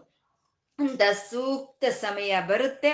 ಅಗಸ್ತರಿಗೆ ಹೈಗ್ರೀವರು ತಮ್ಮ ಶ್ರೀವಿದ್ಯಾದಿ ವಿಷಯಗಳನ್ನ, ಅನೇಕವಾದ ವಿಷಯಗಳನ್ನು ತಿಳಿಸ್ತಾರೆ. ಅನೇಕ ವಿಷಯಗಳನ್ನು ತಿಳಿಸ್ತಾರೆ. ಶ್ರೀವಿದ್ಯೆ ಅಂದ್ರೆ ಲಲಿತಾ ಸಹಸ್ರನಾಮ ಒಂದೇ ಅಲ್ಲ, ಅನೇಕ ವಿಷಯಗಳು. ಅನೇಕ ವಿಷಯಗಳನ್ನು ತಿಳಿಸ್ತಾರೆ ಹೈಗ್ರೀವರು ಅಗಸ್ತರಿಗೆ. ಆದ್ರೆ ಲಲಿತಾ ಸಹಸ್ರನಾಮವನ್ನು ಹೇಳೋದಿಲ್ಲ. ನೋಡ್ತಾರೆ ಅಗಸ್ತ್ರ ಹೇಳ್ಬೋದು, ಮರ್ತಿದಾರೇನೋ ಹೇಳ್ಬೋದು ಹೇಳ್ಬೋದು ಅಂತ ಎಷ್ಟೋ ಹೊತ್ತು. ಕಾದ್ ನೋಡ್ತಾರೆ, ಆದರೆ ಹೇಳಲ್ಲ. ಅವಾಗ ಅಗಸ್ತ್ಯರು ಕೇಳ್ತಾರೆ ಹೈಗ್ರೀವ್ರೆ ಮಹನೀಯರೇ, ಗುರು ಸರ್ವೋತ್ತಮರೇ, ನನ್ಗೆ ಎಷ್ಟೋ ವಿಷಯಗಳು ತಿಳಿಸಿದ್ರಿ ನೀವು. ವಾರಾಹಿ ಸಹಸ್ರನಾಮವನ್ನು ಹೇಳಿದ್ರಿ ಶ್ಯಾಮಲ ಸಹಸ್ರನಾಮವನ್ನು ಹೇಳಿದ್ರಿ, ಎಷ್ಟೋ ವಿಷಯಗಳು ತಿಳಿಸಿದ್ರಿ. ಆದರೆ ಲಲಿತಾ ಸಹಸ್ರನಾಮವನ್ನು ತಿಳಿಸ್ಲಿಲ್ವಾ? ಯಾಕೆ ಮರುತ್ರ? ಅಥವಾ ನನಗೆ ಅರ್ಹತೆ ಇಲ್ಲ ಅಂತ ನೀವು ಅನ್ಕೊಂಡ್ರಾ? ನಂಗೆ ಇಲ್ವಾ? ನಂಗೆ ಅರ್ಹತೆ ಇಲ್ವಾ? ಅಂತ ಅಗಸ್ತರು ಹೈಗ್ರೀವನ್ ಕೇಳ್ತಾರೆ. ಅಗಸ್ತರು ಎಂಥ ವಿದ್ಯಾ ವಿನಯ ಸಂಪನ್ನರು ಅವರು ಅಲ್ವಾ? ಅಷ್ಟು ವಿದ್ಯೆ ಇರೋರು ಯಾಕೆ ನನ್ಗೆ ಹೇಳಲಿಲ್ಲ? ಸಹಸ್ರನಾಮ ಅಂತ ಕೇಳಲಿಲ್ಲ, ಅಂತ ದಬಾಯಿಸ್ಲಿಲ್ಲ, ಅಥವಾ ಹೇಳು ನನಗೆ ಅಂತ ಒತ್ತಾಯನೂ ಮಾಡಲಿಲ್ಲ. ನನ್ಗಿಲ್ವಾ ಅರ್ಹತೆ? ಅಂತ ಕೇಳಿದ್ರು ಅವರು. ಯಾವಾಗ ಶಿಷ್ಯರು ಗುರುಗಳನ್ನ ಈ ರೀತಿ ಪ್ರಶ್ನೆ ಮಾಡ್ತಾರೋ ಅವ್ರಿಗೂ ತುಂಬ ಸಂತೋಷ ಆಗುತ್ತಂತೆ. ತುಂಬ ಭಕ್ತಿ ಇದೆ, ತುಂಬ ಶ್ರದ್ಧೆ ಇದೆ ಅಂತ ಅವ್ರಿಗೆ ತಿಳಿಯುತ್ತಂತೆ. ಅವಾಗ ತುಂಬ ಸಂತೋಷ ಪಟ್ಕೊಂಡಂತ ಹೈಗ್ರೀವ್ರು ಏನು ಹೇಳಿದ್ರು, ನಿನ್ಗಲ್ದಲೆ ಲಲಿತಾ ಸಹಸ್ರನಾಮವನ್ನು ಕೇಳೋ ಅಂತ ಅರ್ಹತೆ ಇನ್ಯಾರ್ಗಪ್ಪ ಇದೆ, ಲೋಪಾಮುದ್ರಾಧಿಪತೆ ಅಂತ ಸಂಬೋಧನೆ ಮಾಡಿದ್ರಂತೆ, ಲೋಪಾಮುದ್ರಾಧಿಪತಿ ಅಂತ. ಅಂದ್ರೆ ಗ, ಹೆಂಡತಿಯ ಹೆಸರಿಂದ ಗಂಡನನ್ನ ಕರೆದ್ರು. ಸಾಮಾನ್ಯ ನಮ್ಗೆ ಪ್ರಪಂಚದಲ್ಲಿ ಗಂಡನ ಹೆಸರಿಂದ ಹೆಂಡತಿಯನ್ನ ಕರೀತಾರೆ. Mrs so and so, Mrs Surya, Mrs Chandra, Mrs so so ಅಂತ ಕರೀತಾರೆ. ಆದ್ರೆ ಇಲ್ಲಿ ಲೋಪಾಮುದ್ರಾದಿ ಪತೆ ಅಂತಂದ್ರೆ ಲೋಪಾಮುದ್ರಾ ದೇವಿಗೆ ಪತಿಯಾಗಿರುವಂತ ನಿನಗೆ ಇಲ್ವಾ? ನಿನ್ನ ಆ ತಾಯಿಗೆ ಗಂಡನಾಗಿರೋದೇ ದೊಡ್ಡ ಅರ್ಹತೆ ನಿಂಗೆ ಲಲಿತಾ ಸಹಸ್ರನಾಮವನ್ನು ಕೇಳೋದಕ್ಕೆ ಅಂತ ಹೇಳಿದ್ರಂತೆ ಹೈಗ್ರೀವ್ರು ಅಗಸ್ತರಿಗೆ ಅಂದ್ರೆ ಆ ಲೋಪಾಮುದ್ರಮ್ಮನ ಒಂದು ವಿಷಯ ಇನ್ನೆಷ್ಟು ದೊಡ್ಡದಿರಬಹುದು? ಆ ಹೆಂಡತಿಯ ಹೆಸರು ಹಿಡಿದು ಗಂಡನನ್ನ ಗುರುತಿಸಿದ್ರು ಅಂದ್ರೆ ಇನ್ನೆಷ್ಟು ಮಹಿಮೆ ಇರ್ಬೋದು, ಎಷ್ಟು ಭಕ್ತಿ ಇರ್ಬೋದು, ಎಷ್ಟು ಶಕ್ತಿ ಇರ್ಬೋದು. ಲೋಪ ಮುದ್ರಾದಿ ದೇವಿ, ಶ್ರೀವಿದ್ಯಾದಿ ಉಪಾಸಕರು, ಹನ್ನೆರಡು ಜನ ಉಪಾಸಕರು. ಹನ್ನೆರಡು ಜನ, ಮನು, ಚಂದ್ರ, ಸೂರ್ಯ, ಅಗ್ನಿ, ಇಂದ್ರ ಮನ್ಮತ ಕುಬೇರ, ಸ್ಕಂದ. ಲೋಪಾಮುದ್ರಾದೇವಿ ಅಗಸ್ತರು, ದೂರ್ವಾಸರು ಫೈನಲಿ ದ ಬಾಸ್ ಶಿವ. ಈ ಹನ್ನೆರಡು ಜನರು ಶ್ರೀವಿದ್ಯಾದಿ ಉಪಾಸಕರು. ಹನ್ನೆರಡು ಜನ ಶ್ರೀವಿದ್ಯಾದಿ ಉಪಾಸಕರಲ್ಲಿ ಲೋಪಾಮುದ್ರಾದೇವಿ ಒಬ್ಬಳು ಒಬ್ಬಳೇ ಮಹಿಳೆ. ಅವಳೊಬ್ಳೆ ಶ್ರೀವಿದ್ಯಾದಿ ಉಪಾಸಕಳು ಅಂತ ಹೇಳೋದು. ಈ ಲೋಪಾಮುದ್ರಾ ದೇವಿ ಒಬ್ಬ ಋಷಿಗಳ ಮಗಳು. ಆ ಋಷಿಗಳ ಮಗಳು, ಆ ಋಷಿಗಳು ಏನ್ ಮಾಡ್ತಾರೆ, ಆ ಮಗಳು ಹುಟ್ಟಿದ ತಕ್ಷಣ ಸ್ವಲ್ಪ ಬುದ್ಧಿ ಬರೋಷ್ಟೊತ್ತಿಗೆ, ಅಮ್ಮ, ನಾನು ನಿನ್ಗೆ ಅಗಸ್ತ್ರಿಗೆ ಕೊಟ್ಟು ಮದುವೆ ಮಾಡ್ತೀನಿ ಅಂತ ಹೇಳಿರ್ತಾರೆ. ಸರಿ, ಆ ಮಗುನು ಬೆಳ್ಕೊಂಡು ಬರುತ್ತೆ. ಬೆಳ್ಕೊಂಡು ಬರ್ತಾ ಬರ್ತಾ ಅಗಸ್ತ್ರೆ ತನ್ನ ಗಂಡ ಅನ್ನೋ ಒಂದು ಭಾವನೆಯನ್ನು ಆ ಲೋಪಾಮುದ್ರಾ ದೇವಿಯಲ್ಲಿ ಬೆಳೆದು ಬಂದ್ಬಿಡುತ್ತೆ. ಅಗಸ್ತ್ರೆ ತನ್ನ ಗಂಡ ಅನ್ನೋದು. ಸರಿ, ಯಾವುದೋ ಒಂದು ದಿನ ಅಗಸ್ತರು ಬಂದ್ರು. ಅಗಸ್ತ್ಯರು ಬಂದು ಅವ್ರ ಕೆಲಸ ಏನಿತ್ತು ಅದು ಮಾಡಿಕೊಂಡ್ರು, ಇನ್ನೇನು ಆಶ್ರಮ ಬಿಟ್ಟು ಹೋಗ್ಬೇಕು ಅನ್ಬೇಕಾದ್ರೆ ಆ ಲೋಪಾಮುದ್ರಾ ದೇವಿಯ ತಂದೆ ಹೇಳ್ತಾರೆ, ಅಗಸ್ತ್ಯರೇ, ನಿಮಗೆ ನನ್ನ ಮಗಳನ್ನ ಕೊಟ್ಟು ವಿವಾಹ ಮಾಡಬೇಕು ಅಂತ ನಾನು ಸಂಕಲ್ಪ ಮಾಡಿದ್ದೀನಿ. ನನ್ನ ಮಗಳನ್ನ ನೀವು ಮದುವೆ ಮಾಡಿಕೊಡಿ ಅಂತ ಕೇಳ್ತಾರೆ. ಅವಾಗ ಅಗಸ್ತ್ಯರು ಹೇಳ್ತಾರೆ, ನಾನು ಸಾಧನೆ ಮಾಡಿರೋದು ಸ್ವಲ್ಪವೇ. ಇನ್ನು ಸಾಧನೆ ಮಾಡಬೇಕಾಗಿರೋದು ಅತ್ಯಂತ ದೊಡ್ಡದಾಗಿದೆ ಗುರಿ ನನ್ನ ಮುಂದೆ. ನನಗಿನ್ನೂ ಈ ಬ್ರಹ್ಮಚರ್ಯವನ್ನು ಬಿಟ್ಟು ಗೃಹಸ್ಥಾಶ್ರಮಕ್ಕೆ ಅಂತ ಅರ್ಹತೆ ನನಗಿನ್ನೂ ಬಂದಿಲ್ಲ. ಹಾಗಾಗಿ ನನಗೆ ನಿಮ್ಮ ಮಗಳ ಜೊತೆ ಮದುವೆ ಇವಾಗ ಬೇಡ. ನಿಮ್ಮ ಮಗಳಿಗೆ ಯಾರನ್ನಾದ್ರೂ ತಕ್ಕನಾದಂಥ ಒಂದು ವರನನ್ನು ನೋಡಿ ನೀವು ಮದುವೆ ಮಾಡಿ ಅಂತ ಹೇಳಿ ಹೊರಟೋಗ್ಬಿಟ್ರು. ಸರಿ, ಅವರೇನೋ ಹೊರಟೋದ್ರು. ಲೋಪಾಮುದ್ರಾ ದೇವಿ ಏನು ಮಾಡಬೇಕು? ನಾವಾದರೆ ಏನು ಮಾಡ್ತೀವಿ ಇವಾಗ? ಫಸ್ಟ್ ಮೊದಲೇ ಬಯೋಡೇಟಾ ಕಳಿಸು ಅಂತೀವಿ. ಫಸ್ಟ್ ಅದೆಲ್ಲ ನೋಡಬೇಕು, ಆಮೇಲೆ ಒಪ್ಪಿಗೆ ಕೊಡಬೇಕು. ಅವನು ಒಪ್ಪಿದ್ರೆ ಇವಳು ಒಪ್ಪಬೇಕು. ನೀನು ಅಕಸ್ಮಾತ್ ಅವನೇನ ಒಪ್ಪಿಗೆ ಇಲ್ಲ ಅಂದ್ರೆ ನೀನೇನಪ್ಪ ನನ್ಗೆ ಒಪ್ಪಿಗೆ ಇಲ್ಲ ಅಂತ ಹೇಳ್ತೀಯಾ? ನಾನೇ ಹೇಳ್ತೀನಿ, ನಂಗೆ ಒಪ್ಪಿಗೆ ಇಲ್ಲ ಹೋಗು ಅಂತ ಹೇಳ್ತೀನಿ ಪಾಪ ಈ ಲೋಪಾಮುದ್ರಾದೇವಿ ಬಯೋಡೇಟಾನು ಕೇಳಲಿಲ್ಲ. ತಂದೆ ಹೇಳಿದ ತಕ್ಷಣ ಒಪ್ಕೊಂಡ್ಲು. ಅವರೇ ಗಂಡ ಅಂತ ಅನ್ಕೊಂಡಿದ್ದಾಳೆ. ಕಾಯಾವಾಚ ಮನಸ್ಸ. ಅಗಸ್ತ್ರೆ ತನ್ನ ಗಂಡ ಅಂತ ಅನ್ಕೊಂಡಿದ್ದಾಳೆ. ಬೇರೆ ಇನ್ಯಾರನ್ನು ಮದುವೆ ಆಗೋ ಹಾಗಿಲ್ಲ. ಏನ್ ಮಾಡ್ಬೇಕು ಆ ತಾಯಿ? ಅಂತಂದ್ರೆ ಆ ತಾಯಿಗೆ ಏನಾದ್ರೂ ಮಾಡೋಣ, ಏನಾದ್ರೂ ಉಪಾಸನೆ ಮಾಡೋಣ, ಏನಾದ್ರೂ ತಪಸ್ ಮಾಡೋಣ ಅಂದ್ರೆ ಒಂದು ಮಂತ್ರ ಇಲ್ಲ. ಆ ಮಂತ್ರ ಕೊಡುವಂತ ಒಂದು ಗುರುವು ಇಲ್ಲ, ಯಾರು ಇಲ್ಲ. ಆ ತಾಯಿ ಏನ್ ಮಾಡಿದ್ರು ತಪಸ್ ಮಾಡ್ತಾಳೆ. ಯಾರನ್ನ ಕುರ್ತು ತಪಸ್ ಮಾಡ್ತಾಳೆ? ಇವಾಗ ಪಾರ್ವತಿ ಮಾಡಿದ್ಲು, ಪರಮೇಶ್ವರ ಅವನು ಅವನು ವಿರಾಗಿ. ಯಾವುದು ಬೇಡ. ಯಾವುದು ಬೇಡ ಅನ್ನೋ ವಿರಾಗಿಯನ್ನ ತಪಸ್ ಮಾಡಿ ಸರಾಗನನ್ನಾಗಿ ಮಾಡ್ಕೊಳ್ತಾಳೆ ಪರಮೇಶ್ವರನ, ಪಾರ್ವತಿ. ಹಾಗೆ ಏನು ಬೇಡ ಅಂತ ಹೊರಟೋದ ಅಗಸ್ತರು ವಿರಾಗರನ್ನ, ಸರಾಗರನ್ನಾಗಿ ಮಾಡ್ಕೋಬೇಕು ಅಂತ ತಾನು ತಪಸ್ ಮಾಡ್ತಾಳೆ. ಮಾಡೋವಾಗ ಪಾರ್ವತಿಯನ್ನ ಕುರ್ತು ತಪಸ್ ಮಾಡ್ತಾಳೆ. ಅವಾಗ ತಾಯಿ ಬಂದು, ಅಮ್ಮ ಬಂದು ಆ ಲೋಪಾಮುದ್ರಾ ದೇವಿಗೆ ಒಂದು ಒಂದು ಮಂತ್ರವನ್ನು ಕೊಟ್ಟು ಶ್ರೀ ವಿದ್ಯಾದಿ ಅದೇನ್ ಮಂತ್ರ ಕೊಟ್ಟರು ಅದು ನಮ್ಗೆ ತಿಳಿದು ಒಂದು ಮಂತ್ರವನ್ನು ಕೊಟ್ಟು ಅವಳ ತಪಸ್ಸು ಅನ್ನೋದು ಫಲವನ್ನು ಕೊಡೋ ಹಾಗೆ ಮಾಡ್ತಾಳೆ. ಆಮೇಲೆ ಅಗಸ್ತ್ರ ಜೊತೆ ಲೋಪಮುದ್ರಾದೇವಿಗೆ ಮದುವೆ ಆಗುತ್ತೆ. ಅಂದ್ರೆ ಇನ್ನೆಂಥ ಶಕ್ತಿ, ಇನ್ನೆಂಥ ಭಕ್ತಿ ಅಲ್ವಾ? ಆ ಲೋಪಾಮುದ್ರಮ್ಮನ ಶಕ್ತಿ, ಆ ಮಹಿಮೆ ಎಷ್ಟು ಇಲ್ಲ ಅಂದ್ರೆ ಸಹಸ್ರನಾಮದಲ್ಲಿ ಲೋಪಾಮುದ್ರಾ ಲೀಲಾಕೃತ ಬ್ರಹ್ಮಾಂಡ ಮಂಡಲ ಅನ್ನೋ ಒಂದು ನಾಮ. ಅಷ್ಟೋತ್ತರದಲ್ಲಿ ಲೋಪಾಮುದ್ರಾರ್ಚಿತಾಯೇ ನಮೋ ನಮಃ ಅಂತ. ಅಲ್ಲೂ ಸ್ಥಾನ ಪಡ್ಕೊಂಡ್ಲು, ಇಲ್ಲೂ ಸ್ಥಾನ ಪಡ್ಕೊಂಡ್ಲು ಅಂದ್ರೆ ಇನ್ನ ಲೋಪಾಮುದ್ರಾ ದೇವಿಯ ವಿಷಯ ಎಷ್ಟು ದೊಡ್ಡದಿರ್ಬೇಕು ಅಂತ ಲೋಪಾಮುದ್ರಾ ದೇವಿಗೆ ಗಂಡನಾಗಿರೋದೇ ನಿನ್ಗೆ ಅರ್ಹತೆ. ಸಹಸ್ರನಾಮವನ್ನು ಕೇಳೋ ಅಂತ ಅರ್ಹತೆ ನಿನಗೆ ಅಂತ ಹೈಗ್ರೀವ್ರು ಹೇಳ್ತಾ ಯಾಕೆ ಹೇಳಲಿಲ್ಲ ನಾನು? ಲಲಿತಾ ಸಹಸ್ರನಾಮವನ್ನು ನಿನ್ಗೆ ಯಾಕೆ ಹೇಳಲಿಲ್ಲ ಅಂದ್ರೆ ನೀನ್ ಕೇಳಲಿಲ್ಲ. ಇಷ್ಟೊತ್ತು ನೀನ್ ಕೇಳಲಿಲ್ಲ. ಇವಾಗ ಕೇಳಿದೀಯ? ನಾನು ಹೇಳ್ತೀನಿ. ಅಂತ ಹೇಳ್ತಾ? ನೀನು ಅಷ್ಟೇ. ಯಾರು ಕೇಳ್ತಾರೋ ಅವ್ರಿಗೆ ಹೇಳು. ಯಾರಿಗೆ ಶ್ರದ್ಧೆ ಇದೆಯೋ ಅವ್ರಿಗೆ ಹೇಳು. ಯಾರಿಗೆ ಭಕ್ತಿ ಇದೆಯೋ ಅವ್ರಿಗೆ ಹೇಳು. ಅವಿಶ್ವಾಸ ಇರೋರಿಗೆ, ಇದ್ರ ಮೇಲೆ ವಿಶ್ವಾಸ ಇಲ್ದಲೇ ಇರೋರಿಗೆ ಹೇಳಬೇಡ. ಶಟರು ಅಂದರೆ ಮೊಂಡತನ. ತಮ್ಗೆ ಒಂದು ನಿರ್ಣಯ ಬಂದ್ರೆ ಯಾರು ಏನ್ ಹೇಳಿದ್ರು ಅದನ್ನ ಬದಲಾಯಿಸ್ಕೊಳಲ್ಲ. ಅಂತ ಅವ್ರಿಗೂ ಇದನ್ನ ನೀನ್ ಹೇಳ್ಬೇಡ ಅಂತ ಹೇಳ್ತಾ ಲಲಿತಾ ಸಹಸ್ರನಾಮವನ್ನ ಹೇಳಕ್ಕೆ ಶುರು ಮಾಡ್ತಾರೆ. ಆ ಶುರು ಮಾಡೋವಾಗ ಹೇಳ್ತಾರೆ, ಯಾಕೆ ಹೇಳಲಿಲ್ಲ ನಾನು? ಅಂತಂದ್ರೆ ಇವು ರಹಸ್ಯ ನಾಮಗಳು. ಲಲಿತಾ ಸಹಸ್ರನಾಮಗಳು ರಹಸ್ಯ ನಾಮಗಳು ಅಂತ ಹೇಳ್ತಾರೆ. ಅಂದ್ರೆ ರಹಸ್ಯ ನಾಮಗಳು ಅಂದ್ರೆ ಕಿವಿಲ್ ಹೇಳೋದು ಅಂತನಾ, ಅರ್ಥನಾ? ಅಂದ್ರೆ ಅಲ್ಲ, ಆ ನಾಮ ಮೇಲಕ್ಕೆ ನಮ್ಗೆ ಅರ್ಥ ಆಗೋದೇ ಒಂದು ಅರ್ಥ ಆದ್ರೆ ಅದ್ರ ಒಳಗೆ ಮಂತ್ರಾರ್ಥಗಳು, ತತ್ವಾರ್ಥಗಳು, ರೂಪಾರ್ಥಗಳು, ವೇದಾರ್ಥಗಳು ಅನೇಕವಾದ ಅರ್ಥಗಳು ಅಡಿಗೆ ಇರೋಂಥದ್ದೇ ರಹಸ್ಯ ರಹಸ್ಯ ನಾಮಗಳು ಅಂತ ಹೇಳೋದು. ಅಂಥ ರಹಸ್ಯ ನಾಮಗಳಿಂದ ಕೂಡಿರುವಂಥ ಈ ಲಲಿತಾ ಸಹಸ್ರನಾಮ ಅನ್ನೋದು ಇದೊಂದು ಮಾಲಾ ಮಂತ್ರಸ್ಯ ಅಂತ ಹೇಳಿದ್ರು. ಇದು ಒಂದು ಮಾಲಾ ಮಂತ್ರಸ್ಯ. ಅಂದ್ರೆ ಈ ಲಲಿತಾ ಸಹಸ್ರನಾಮ ಅನ್ನೋದು ಪ್ರತಿ ಒಂದೂ ಒಂದು ಷೋಡಶಾಕ್ಷರಿ ಮಂತ್ರಕ್ಕೆ ಸಮಾನ ಅಂತ. ಅಂದ್ರೆ ಲಲಿತಾ ಸಹಸ್ರನಾಮ ಅನ್ನೋದು ಒಂದೊಂದು ಶ್ಲೋಕದಲ್ಲಿ ಎರಡೆರಡು ಚರಣಗಳಿರುತ್ತೆ. ಒಂದೊಂದು ಚರಣದಲ್ಲೂ ನಾಮಗಳು ಎಷ್ಟಾದ್ರೂ ಇರಬಹುದು ಶ್ರೀಮಾತ ಶ್ರೀ ಮಹಾರಾಜ್ನಿ ಶ್ರೀಮ ಸಿಂಹಾಸನೇಶ್ವರಿ ಇದು ಒಂದು ಚರಣ ಇದು. ಇದರಲ್ಲಿ ಮೂರು ನಾಮಗಳಿರುತ್ತೆ. ಆದರೆ ಎಣಿಸಿದ್ರೆ ನಾವು ಹದಿನಾರು ಅಕ್ಷರಗಳೇ ಇರುತ್ತೆ, ಇದು ಹದಿನಾರು ಅಕ್ಷರಗಳೇ ಇರುತ್ತೆ. ಈ ರೀತಿ ನೀವು ಯಾವ್ದಾದ್ರೂ ತಗೊಳ್ಳಿ. ಅಚಿದಗ್ನಿಕುಂಡ ಸಂಭೂತ, ದೇವಕಾರ್ಯ ಸಮುದ್ಯತ ತಗೊಳ್ಳಿ. ಅಥವಾ ಶ್ರೀ ಶಿವ ಶಿವಶಕ್ತೈಕ್ಯ ರೂಪಿಣಿ ಲಲಿತಾಂಬಿಕ ತಗೊಳ್ಳಿ. ಯಾವ್ದು ತಗೊಂಡ್ರು ಹದಿನಾರು ಅಕ್ಷರಗಳೇ ಇರೋ ಅಂಥದ್ದು. ಅಂದ್ರೆ ಅನುಷ್ಟಪ್ ಛಂದ ಅಂತ ಹೇಳ್ತಾರೆ. ಇದು ಅನುಷ್ಟಪ್ ಛಂದಸ್ನಲ್ಲಿ ಇರೋ ಸ್ತೋತ್ರ ಇದು. ಅನುಷ್ಟಪ್ ಛಂದಸ್ನಲ್ಲಿ ಯಾವ ಸ್ತೋತ್ರ ಇದ್ರೂ ಅದರಲ್ಲಿ ಹದಿನಾರು ಅಕ್ಷರಗಳೇ ಇರುತ್ತೆ.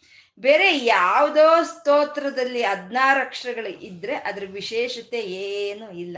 ಆದರೆ ಅಮ್ಮ ಷೋಡಶಿ, ಷೋಡಶಾಕ್ಷರಿ ಮಂತ್ರ ಸ್ವರೂಪಿಣಿಯಾದ ಅಮ್ಮನವರ ಸ್ತೋತ್ರ ಅನ್ನೋದು ಹದಿನಾರು ಅಕ್ಷರಗಳು ಇದೆ ಅಂದರೆ ಅದೇ ಒಂದು ವಿಶಿಷ್ಟವಾದಂಥ ಒಂದು ಮಹಿಮೆ ಉಳ್ಳಂಥದ್ದು ಅಂತ ಅದನ್ನ ಮಂತ್ರ ಅಂತ ಹೇಳಿದ್ರು. ಅಂದರೆ ಪ್ರತಿ ಒಂದು ಸಾಲನು, ಪ್ರತಿ ಒಂದು ಚರಣವು ಒಂದು ಮಹಾಮಂತ್ರವೇ, ಒಂದು ಷೋಡಶಾಕ್ಷರಿ ಮಂತ್ರವೇ. ಅಂತ ಹೇಳ್ತಾ, ಮಾಲಾ ಅಂತಂದ್ರು. ಮಾಲಾ ಮಂತ್ರಸ್ಯ ಅಂತಂದ್ರು. ಮಾಲಾ ಅಂತಂದ್ರೆ ಪೂರ್ವಾಪರ ಸಂಬಂಧ ಇರುತ್ತೆ. ಪೂರ್ವಾಪರ ಸಂಬಂಧ ಒಂದು ನಾಮಕ್ಕೂ ಇನ್ನೊಂದು ನಾಮಕ್ಕೂ ಸಂಬಂಧ ಇದೆ. ಒಂದು ನಾಮ ಹೇಳಿದ್ರೆ ಅದಕ್ಕೆ ಮುಂಚೆ ಬಂದಂತ ಒಂದು ನಾಮಕ್ಕೂ, ಅದಾದ್ಮೇಲೆ ಬರೋ ಅಂತ ಒಂದು ನಾಮಕ್ಕೂ ಒಂದು ಅನುಬಂಧ ಅಂತ ಇರುತ್ತೆ. ಅನುಬಂಧ ಇರೋ ಮಾಲಾ ಮಂತ್ರಸ್ಯ ಅಂತ ಹೇಳಿದ್ರು. ಅಂದ್ರೆ ಹೊಂದ್ಕೊಳ್ಳೋ ಹಾಗಿರುತ್ತೆ. ಒಂದೊಂದು ನಾಮವನ್ನು ಕದಲಿಸಿದ್ರೆ ಅದರಲ್ಲಿ ಪುರಾಣಗಾಥೆಗಳು, ಇತಿಹಾಸಗಳು, ತಂತ್ರಗಳು, ಮಂತ್ರಗಳು ಎಲ್ಲ ಕದಿಲಿ ಬರುವಂತದ್ದು ಅಂತ ಒಂದು ಒಂದು ಅನುಬಂಧ ಇರುವಂತ ನಾಮಗಳು ಇವು ಅಂತ ಮಾಲಾ ಅಂತಂದ್ರು.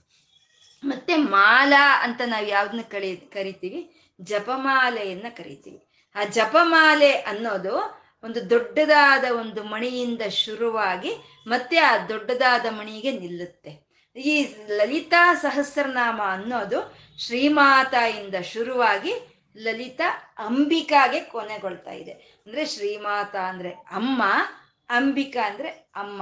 ಅಮ್ಮನಿಂದ ಶುರುವಾಗಿ ಮತ್ತೆ ಅಮ್ಮನಿಗೆ ಬಂದು ಸೇರೋ ಅಂತದನ್ನೇ ಅವರು ಮಾಲಾ ಅಂತ ಹೇಳಿದ್ರು. ಮಾಲಾ ಮಂತ್ರಸ್ಯ ಅಂತ ಹೇಳಿದ್ರು. ಅಂದ್ರೆ ಆ ನಾಮಗಳು ಒಂದಕ್ಕೊಂದು ಹೊಂದ್ಕೊಳ್ಳುತ್ತೆ. ಎಲ್ಲಿಂದ ಶುರುವಾಗಿದೆಯೋ ಅಲ್ಲಿಗೆ ಬಂದು ಸೇರುತ್ತೆ ಅಂತ. ಇವಾಗ ಒಂದು ತೋಮಾಲೆಯನ್ನ ಕಟ್ಟಿದ್ರೆ ನಾವು ಒಂದು ದೊಡ್ಡದಾದ ಚೆಂಡು ಹೂವನ್ನು ಹಾಕಿ ಅದ್ರ ಪಕ್ಕ ಒಂದು ಮಲ್ಲಿಗೆ ಹೂವನ್ನು ಹಾಕಲ್ಲ. ಹಾಕಿದ್ರೆ ಕಾಣಿಸಲ್ಲ. ಆ ಚೆಂಡು ಹೂವಕ್ಕೆ ತಕ್ಕನಂತ ಹೂವನ್ನೇ ಹಾಕ್ತೀವಿ. ಆ ಮಲ್ಲಿಗೆ ಹೂವಕ್ಕೆ ಹೊಂದ್ಕೊಳ್ಳುವಂಥ ಹೂವನ್ನೇ ಹಾಕಿ ನಾವು ಒಂದು ಹಾರ ಅಂತ ಕಟ್ತೀವಿ. ಹಾಗೆ ಮನ್, ಹಾಗೆ ನಾಮಗಳು ಒಂದಕ್ಕೊಂದು ಒಂದಕ್ಕೊಂದು ಹೊಂದಿಕೊಳ್ಳೋ ರೀತಿಯಲ್ಲಿ ಇರೋ ಅಂತ ಈ ಸಾವಿರ ನಾಮಗಳ ಈ ಸ್ತೋತ್ರ. ಇದು ಒಂದು ಮಾಲಾ ಮಂತ್ರ ಮಾಲಾ ಮಂತ್ರ ಅಂತ ಹೇಳಿದ್ರು. ಮತ್ತೆ ಮಾಲಾ ಅಂತಂದ್ರೆ ಪೂರ್ಣತ್ವವನ್ನು ತೋರಿಸ್ಕೊಡೋ ಅಂಥದ್ದು ಸಂಪೂರ್ಣತ್ವವನ್ನು ತೋರಿಸ್ಕೊಡೋ ಅಂಥದ್ದು ಅಂದರೆ ಮುನ್ನೂರ ಅರವತ್ತು ಡಿಗ್ರಿ ಅಂತ ಹೇಳ್ತೀವಲ್ವ ನಾವು? ಆ ಮುನ್ನೂರ ಅರವತ್ತು ಡಿಗ್ರಿ ಪೂರ್ಣತ್ವವನ್ನು ತೋರಿಸುತ್ತೆ. ಈ ಲಲಿತಾ ಸಹಸ್ರನಾಮದಲ್ಲಿ ನೂರ ಎಂಬತ್ತು ಮೂರು ಶ್ಲೋಕಗಳಿದೆ. ಶ್ರೀಮಾತೆಯಿಂದ ಹಿಡಿದು ಲಲಿತಾಂಬಿಕಾವರೆಗೂ ನೂರ ಎಂಬತ್ತು ಮೂರು ಶ್ಲೋಕಗಳ, ಶ್ಲೋಕಗಳಿದೆ. ಆ ನೂರ ಎಂಬತ್ತು ಮೂರನೆಯ ಶ್ಲೋಕದಲ್ಲಿ ಕೊನೆಯಲ್ಲಿ ಇರೋದು ಲಲಿತಾ ಸಹಸ್ರನಾಮ ಅಲ್ಲ. ಅಂದ್ರೆ ಅಮ್ಮನವ್ರ ನಾಮ ಅಲ್ಲ. ಏವಂ ಲಲಿತಾದೇವಿಯ ನಾಮ್ನಂ ಸಹಸ್ರಕಂ ಜಗುಹು ಅಂದ್ರು. ಅಂದ್ರೆ ಈ ರೀತಿ ಅಮ್ಮನವ್ರನ್ನ ಸ್ತುತಿಸಿದ್ರು ಅಂತ ಹೇಳೋ ಅಂತದ್ದು ಕೊನೆಯ ಇದು. ಅಂದ್ರೆ ಅಲ್ಲಿರೋದು ಎಷ್ಟು? ನೂರ ಎಂಬತ್ತೆರಡೂವರೆ. ನೂರ ಎಂಬತ್ತೆರಡೂವರೆ ಶ್ಲೋಕ ಅಂತ ಅಂದ್ರೆ ನೂರ, ಒಂದೊಂದು ಶ್ಲೋಕದಲ್ಲಿ ಎರಡೆರಡು ಚರಣ. ಅಂದ್ರೆ ನೂರ ಎಂಬತ್ತೆರಡೂವರೆ ಇಂಟು ಎರಡು ಅಂದ್ರೆ ಮುನ್ನೂರ ಅರವತ್ತೈದು. ಅಂದ್ರೆ ಮುನ್ನೂರ ಅರವತ್ತೈದು ಅನ್ನೋದು ಒಂದು ವರ್ಷದಲ್ಲಿ ನಮ್ಗಿರೋ ಅಂತ ದಿನಗಳ ಸಂಖ್ಯೆ. ಅಂದ್ರೆ ಒಂದು ಸಲಿ ಈ ಮಾಲಾ ಮಂತ್ರವನ್ನ, ಅಂದ್ರೆ ಈ ಒಂದು ಲಲಿತಾ ಸಹಸ್ರನಾಮವನ್ನ ನಾವು ಒಂದು ಶ್ರದ್ಧೆಯಿಂದ ಭಕ್ತಿಯಿಂದ ನಾವು ಪಾರಾಯಣೆ ಮಾಡಿಕೊಂಡ್ರೆ ನಮ್ಗೆ ಒಂದು ವರ್ಷದ ಕಾಲ, ಮುನ್ನೂರ ಅರವತ್ತು ದಿನ ಇದು ನಮ್ಮನ್ನ ಕಾಪಾಡುತ್ತೆ ಅಂತ. ನಾವು ಒಂದು ದಿನ ಶ್ರದ್ಧೆಯಿಂದ ಹೇಳ್ಕೋಬೇಕು, ಭಕ್ತಿಯಿಂದ ಹೇಳ್ಕೋಬೇಕು. ಹೇಳ್ಕೊಂಡ್ರೆ ಒಂದು ದಿನ ಹೇಳಿದ್ರೆ ಸಾಕು. ದಿನ ಹೇಳೋ ಕೆಲಸ ಇಲ್ಲ. ನಮ್ಮೊಂದು ಒಂದು ವರ್ಷ ಅದು ಕಾಪಾಡೋ ಅಂತ ಒಂದು ಮಂತ್ರ ಇದು ಮಾಲಾ ಮಂತ್ರಸ್ಯ ಅಂತಂದ್ರೆ. ಆ ಒಂದು ಸಲಿ ಹೇಳೋದು ನಾವು ಯಾವ ರೀತಿ ಹೇಳಬೇಕು ಅಂತ ಅಂದರೆ ಎಲ್ಲೋ ಬಸ್ಸಲ್ಲಿ ಹೋಗ್ತಾನೋ ಅಥವಾ ಅಡುಗೆ ಮಾಡ್ತಾನೋ ಅಥವಾ ಸೋಫಾಲ್ ಕೂತ್ಕೊಂಡು ಹೇಳೋ ಅಂಥದ್ದಲ್ಲ ಒಂದು ಸಲಿ. ಬೆಳಗ್ಗೆ ಸೂರ್ಯೋದಯಕ್ಕಿಂತ ಮುಂಚೆನೆ ಎದ್ದು ನಾವು ನಮ್ಮ ದಿನದ ಅನುಷ್ಠಾನ ಏನಿರುತ್ತೋ ಅದನ್ನ ಮಾಡಿಕೊಂಡು ಪ್ರತಿಯೊಬ್ಬರಿಗೂ ಒಂದು ಜ, ಒಂದು ಪೂಜೆಯ ಪದ್ಧತಿ ಅಂತ ಇರುತ್ತೆ ಅಲ್ವಾ? ಆ ಪೂಜೆಯ ಪದ್ಧತಿ ಪ್ರಕಾರ ದಿನನಿತ್ಯ ಅವ್ರು ಮಾಡ್ಕೊಳ್ಳೋ ಅಂಥ ಪೂಜಾ ಕಾರ್ಯಕ್ರಮಗಳನ್ನು ಮಾಡ್ಕೊಳ್ತಾ ಅವರು ಈ ಲಲಿತಾ ಸಹಸ್ರನಾಮವನ್ನು ಹೇಳ್ಕೋಬೇಕು ಅಂತ.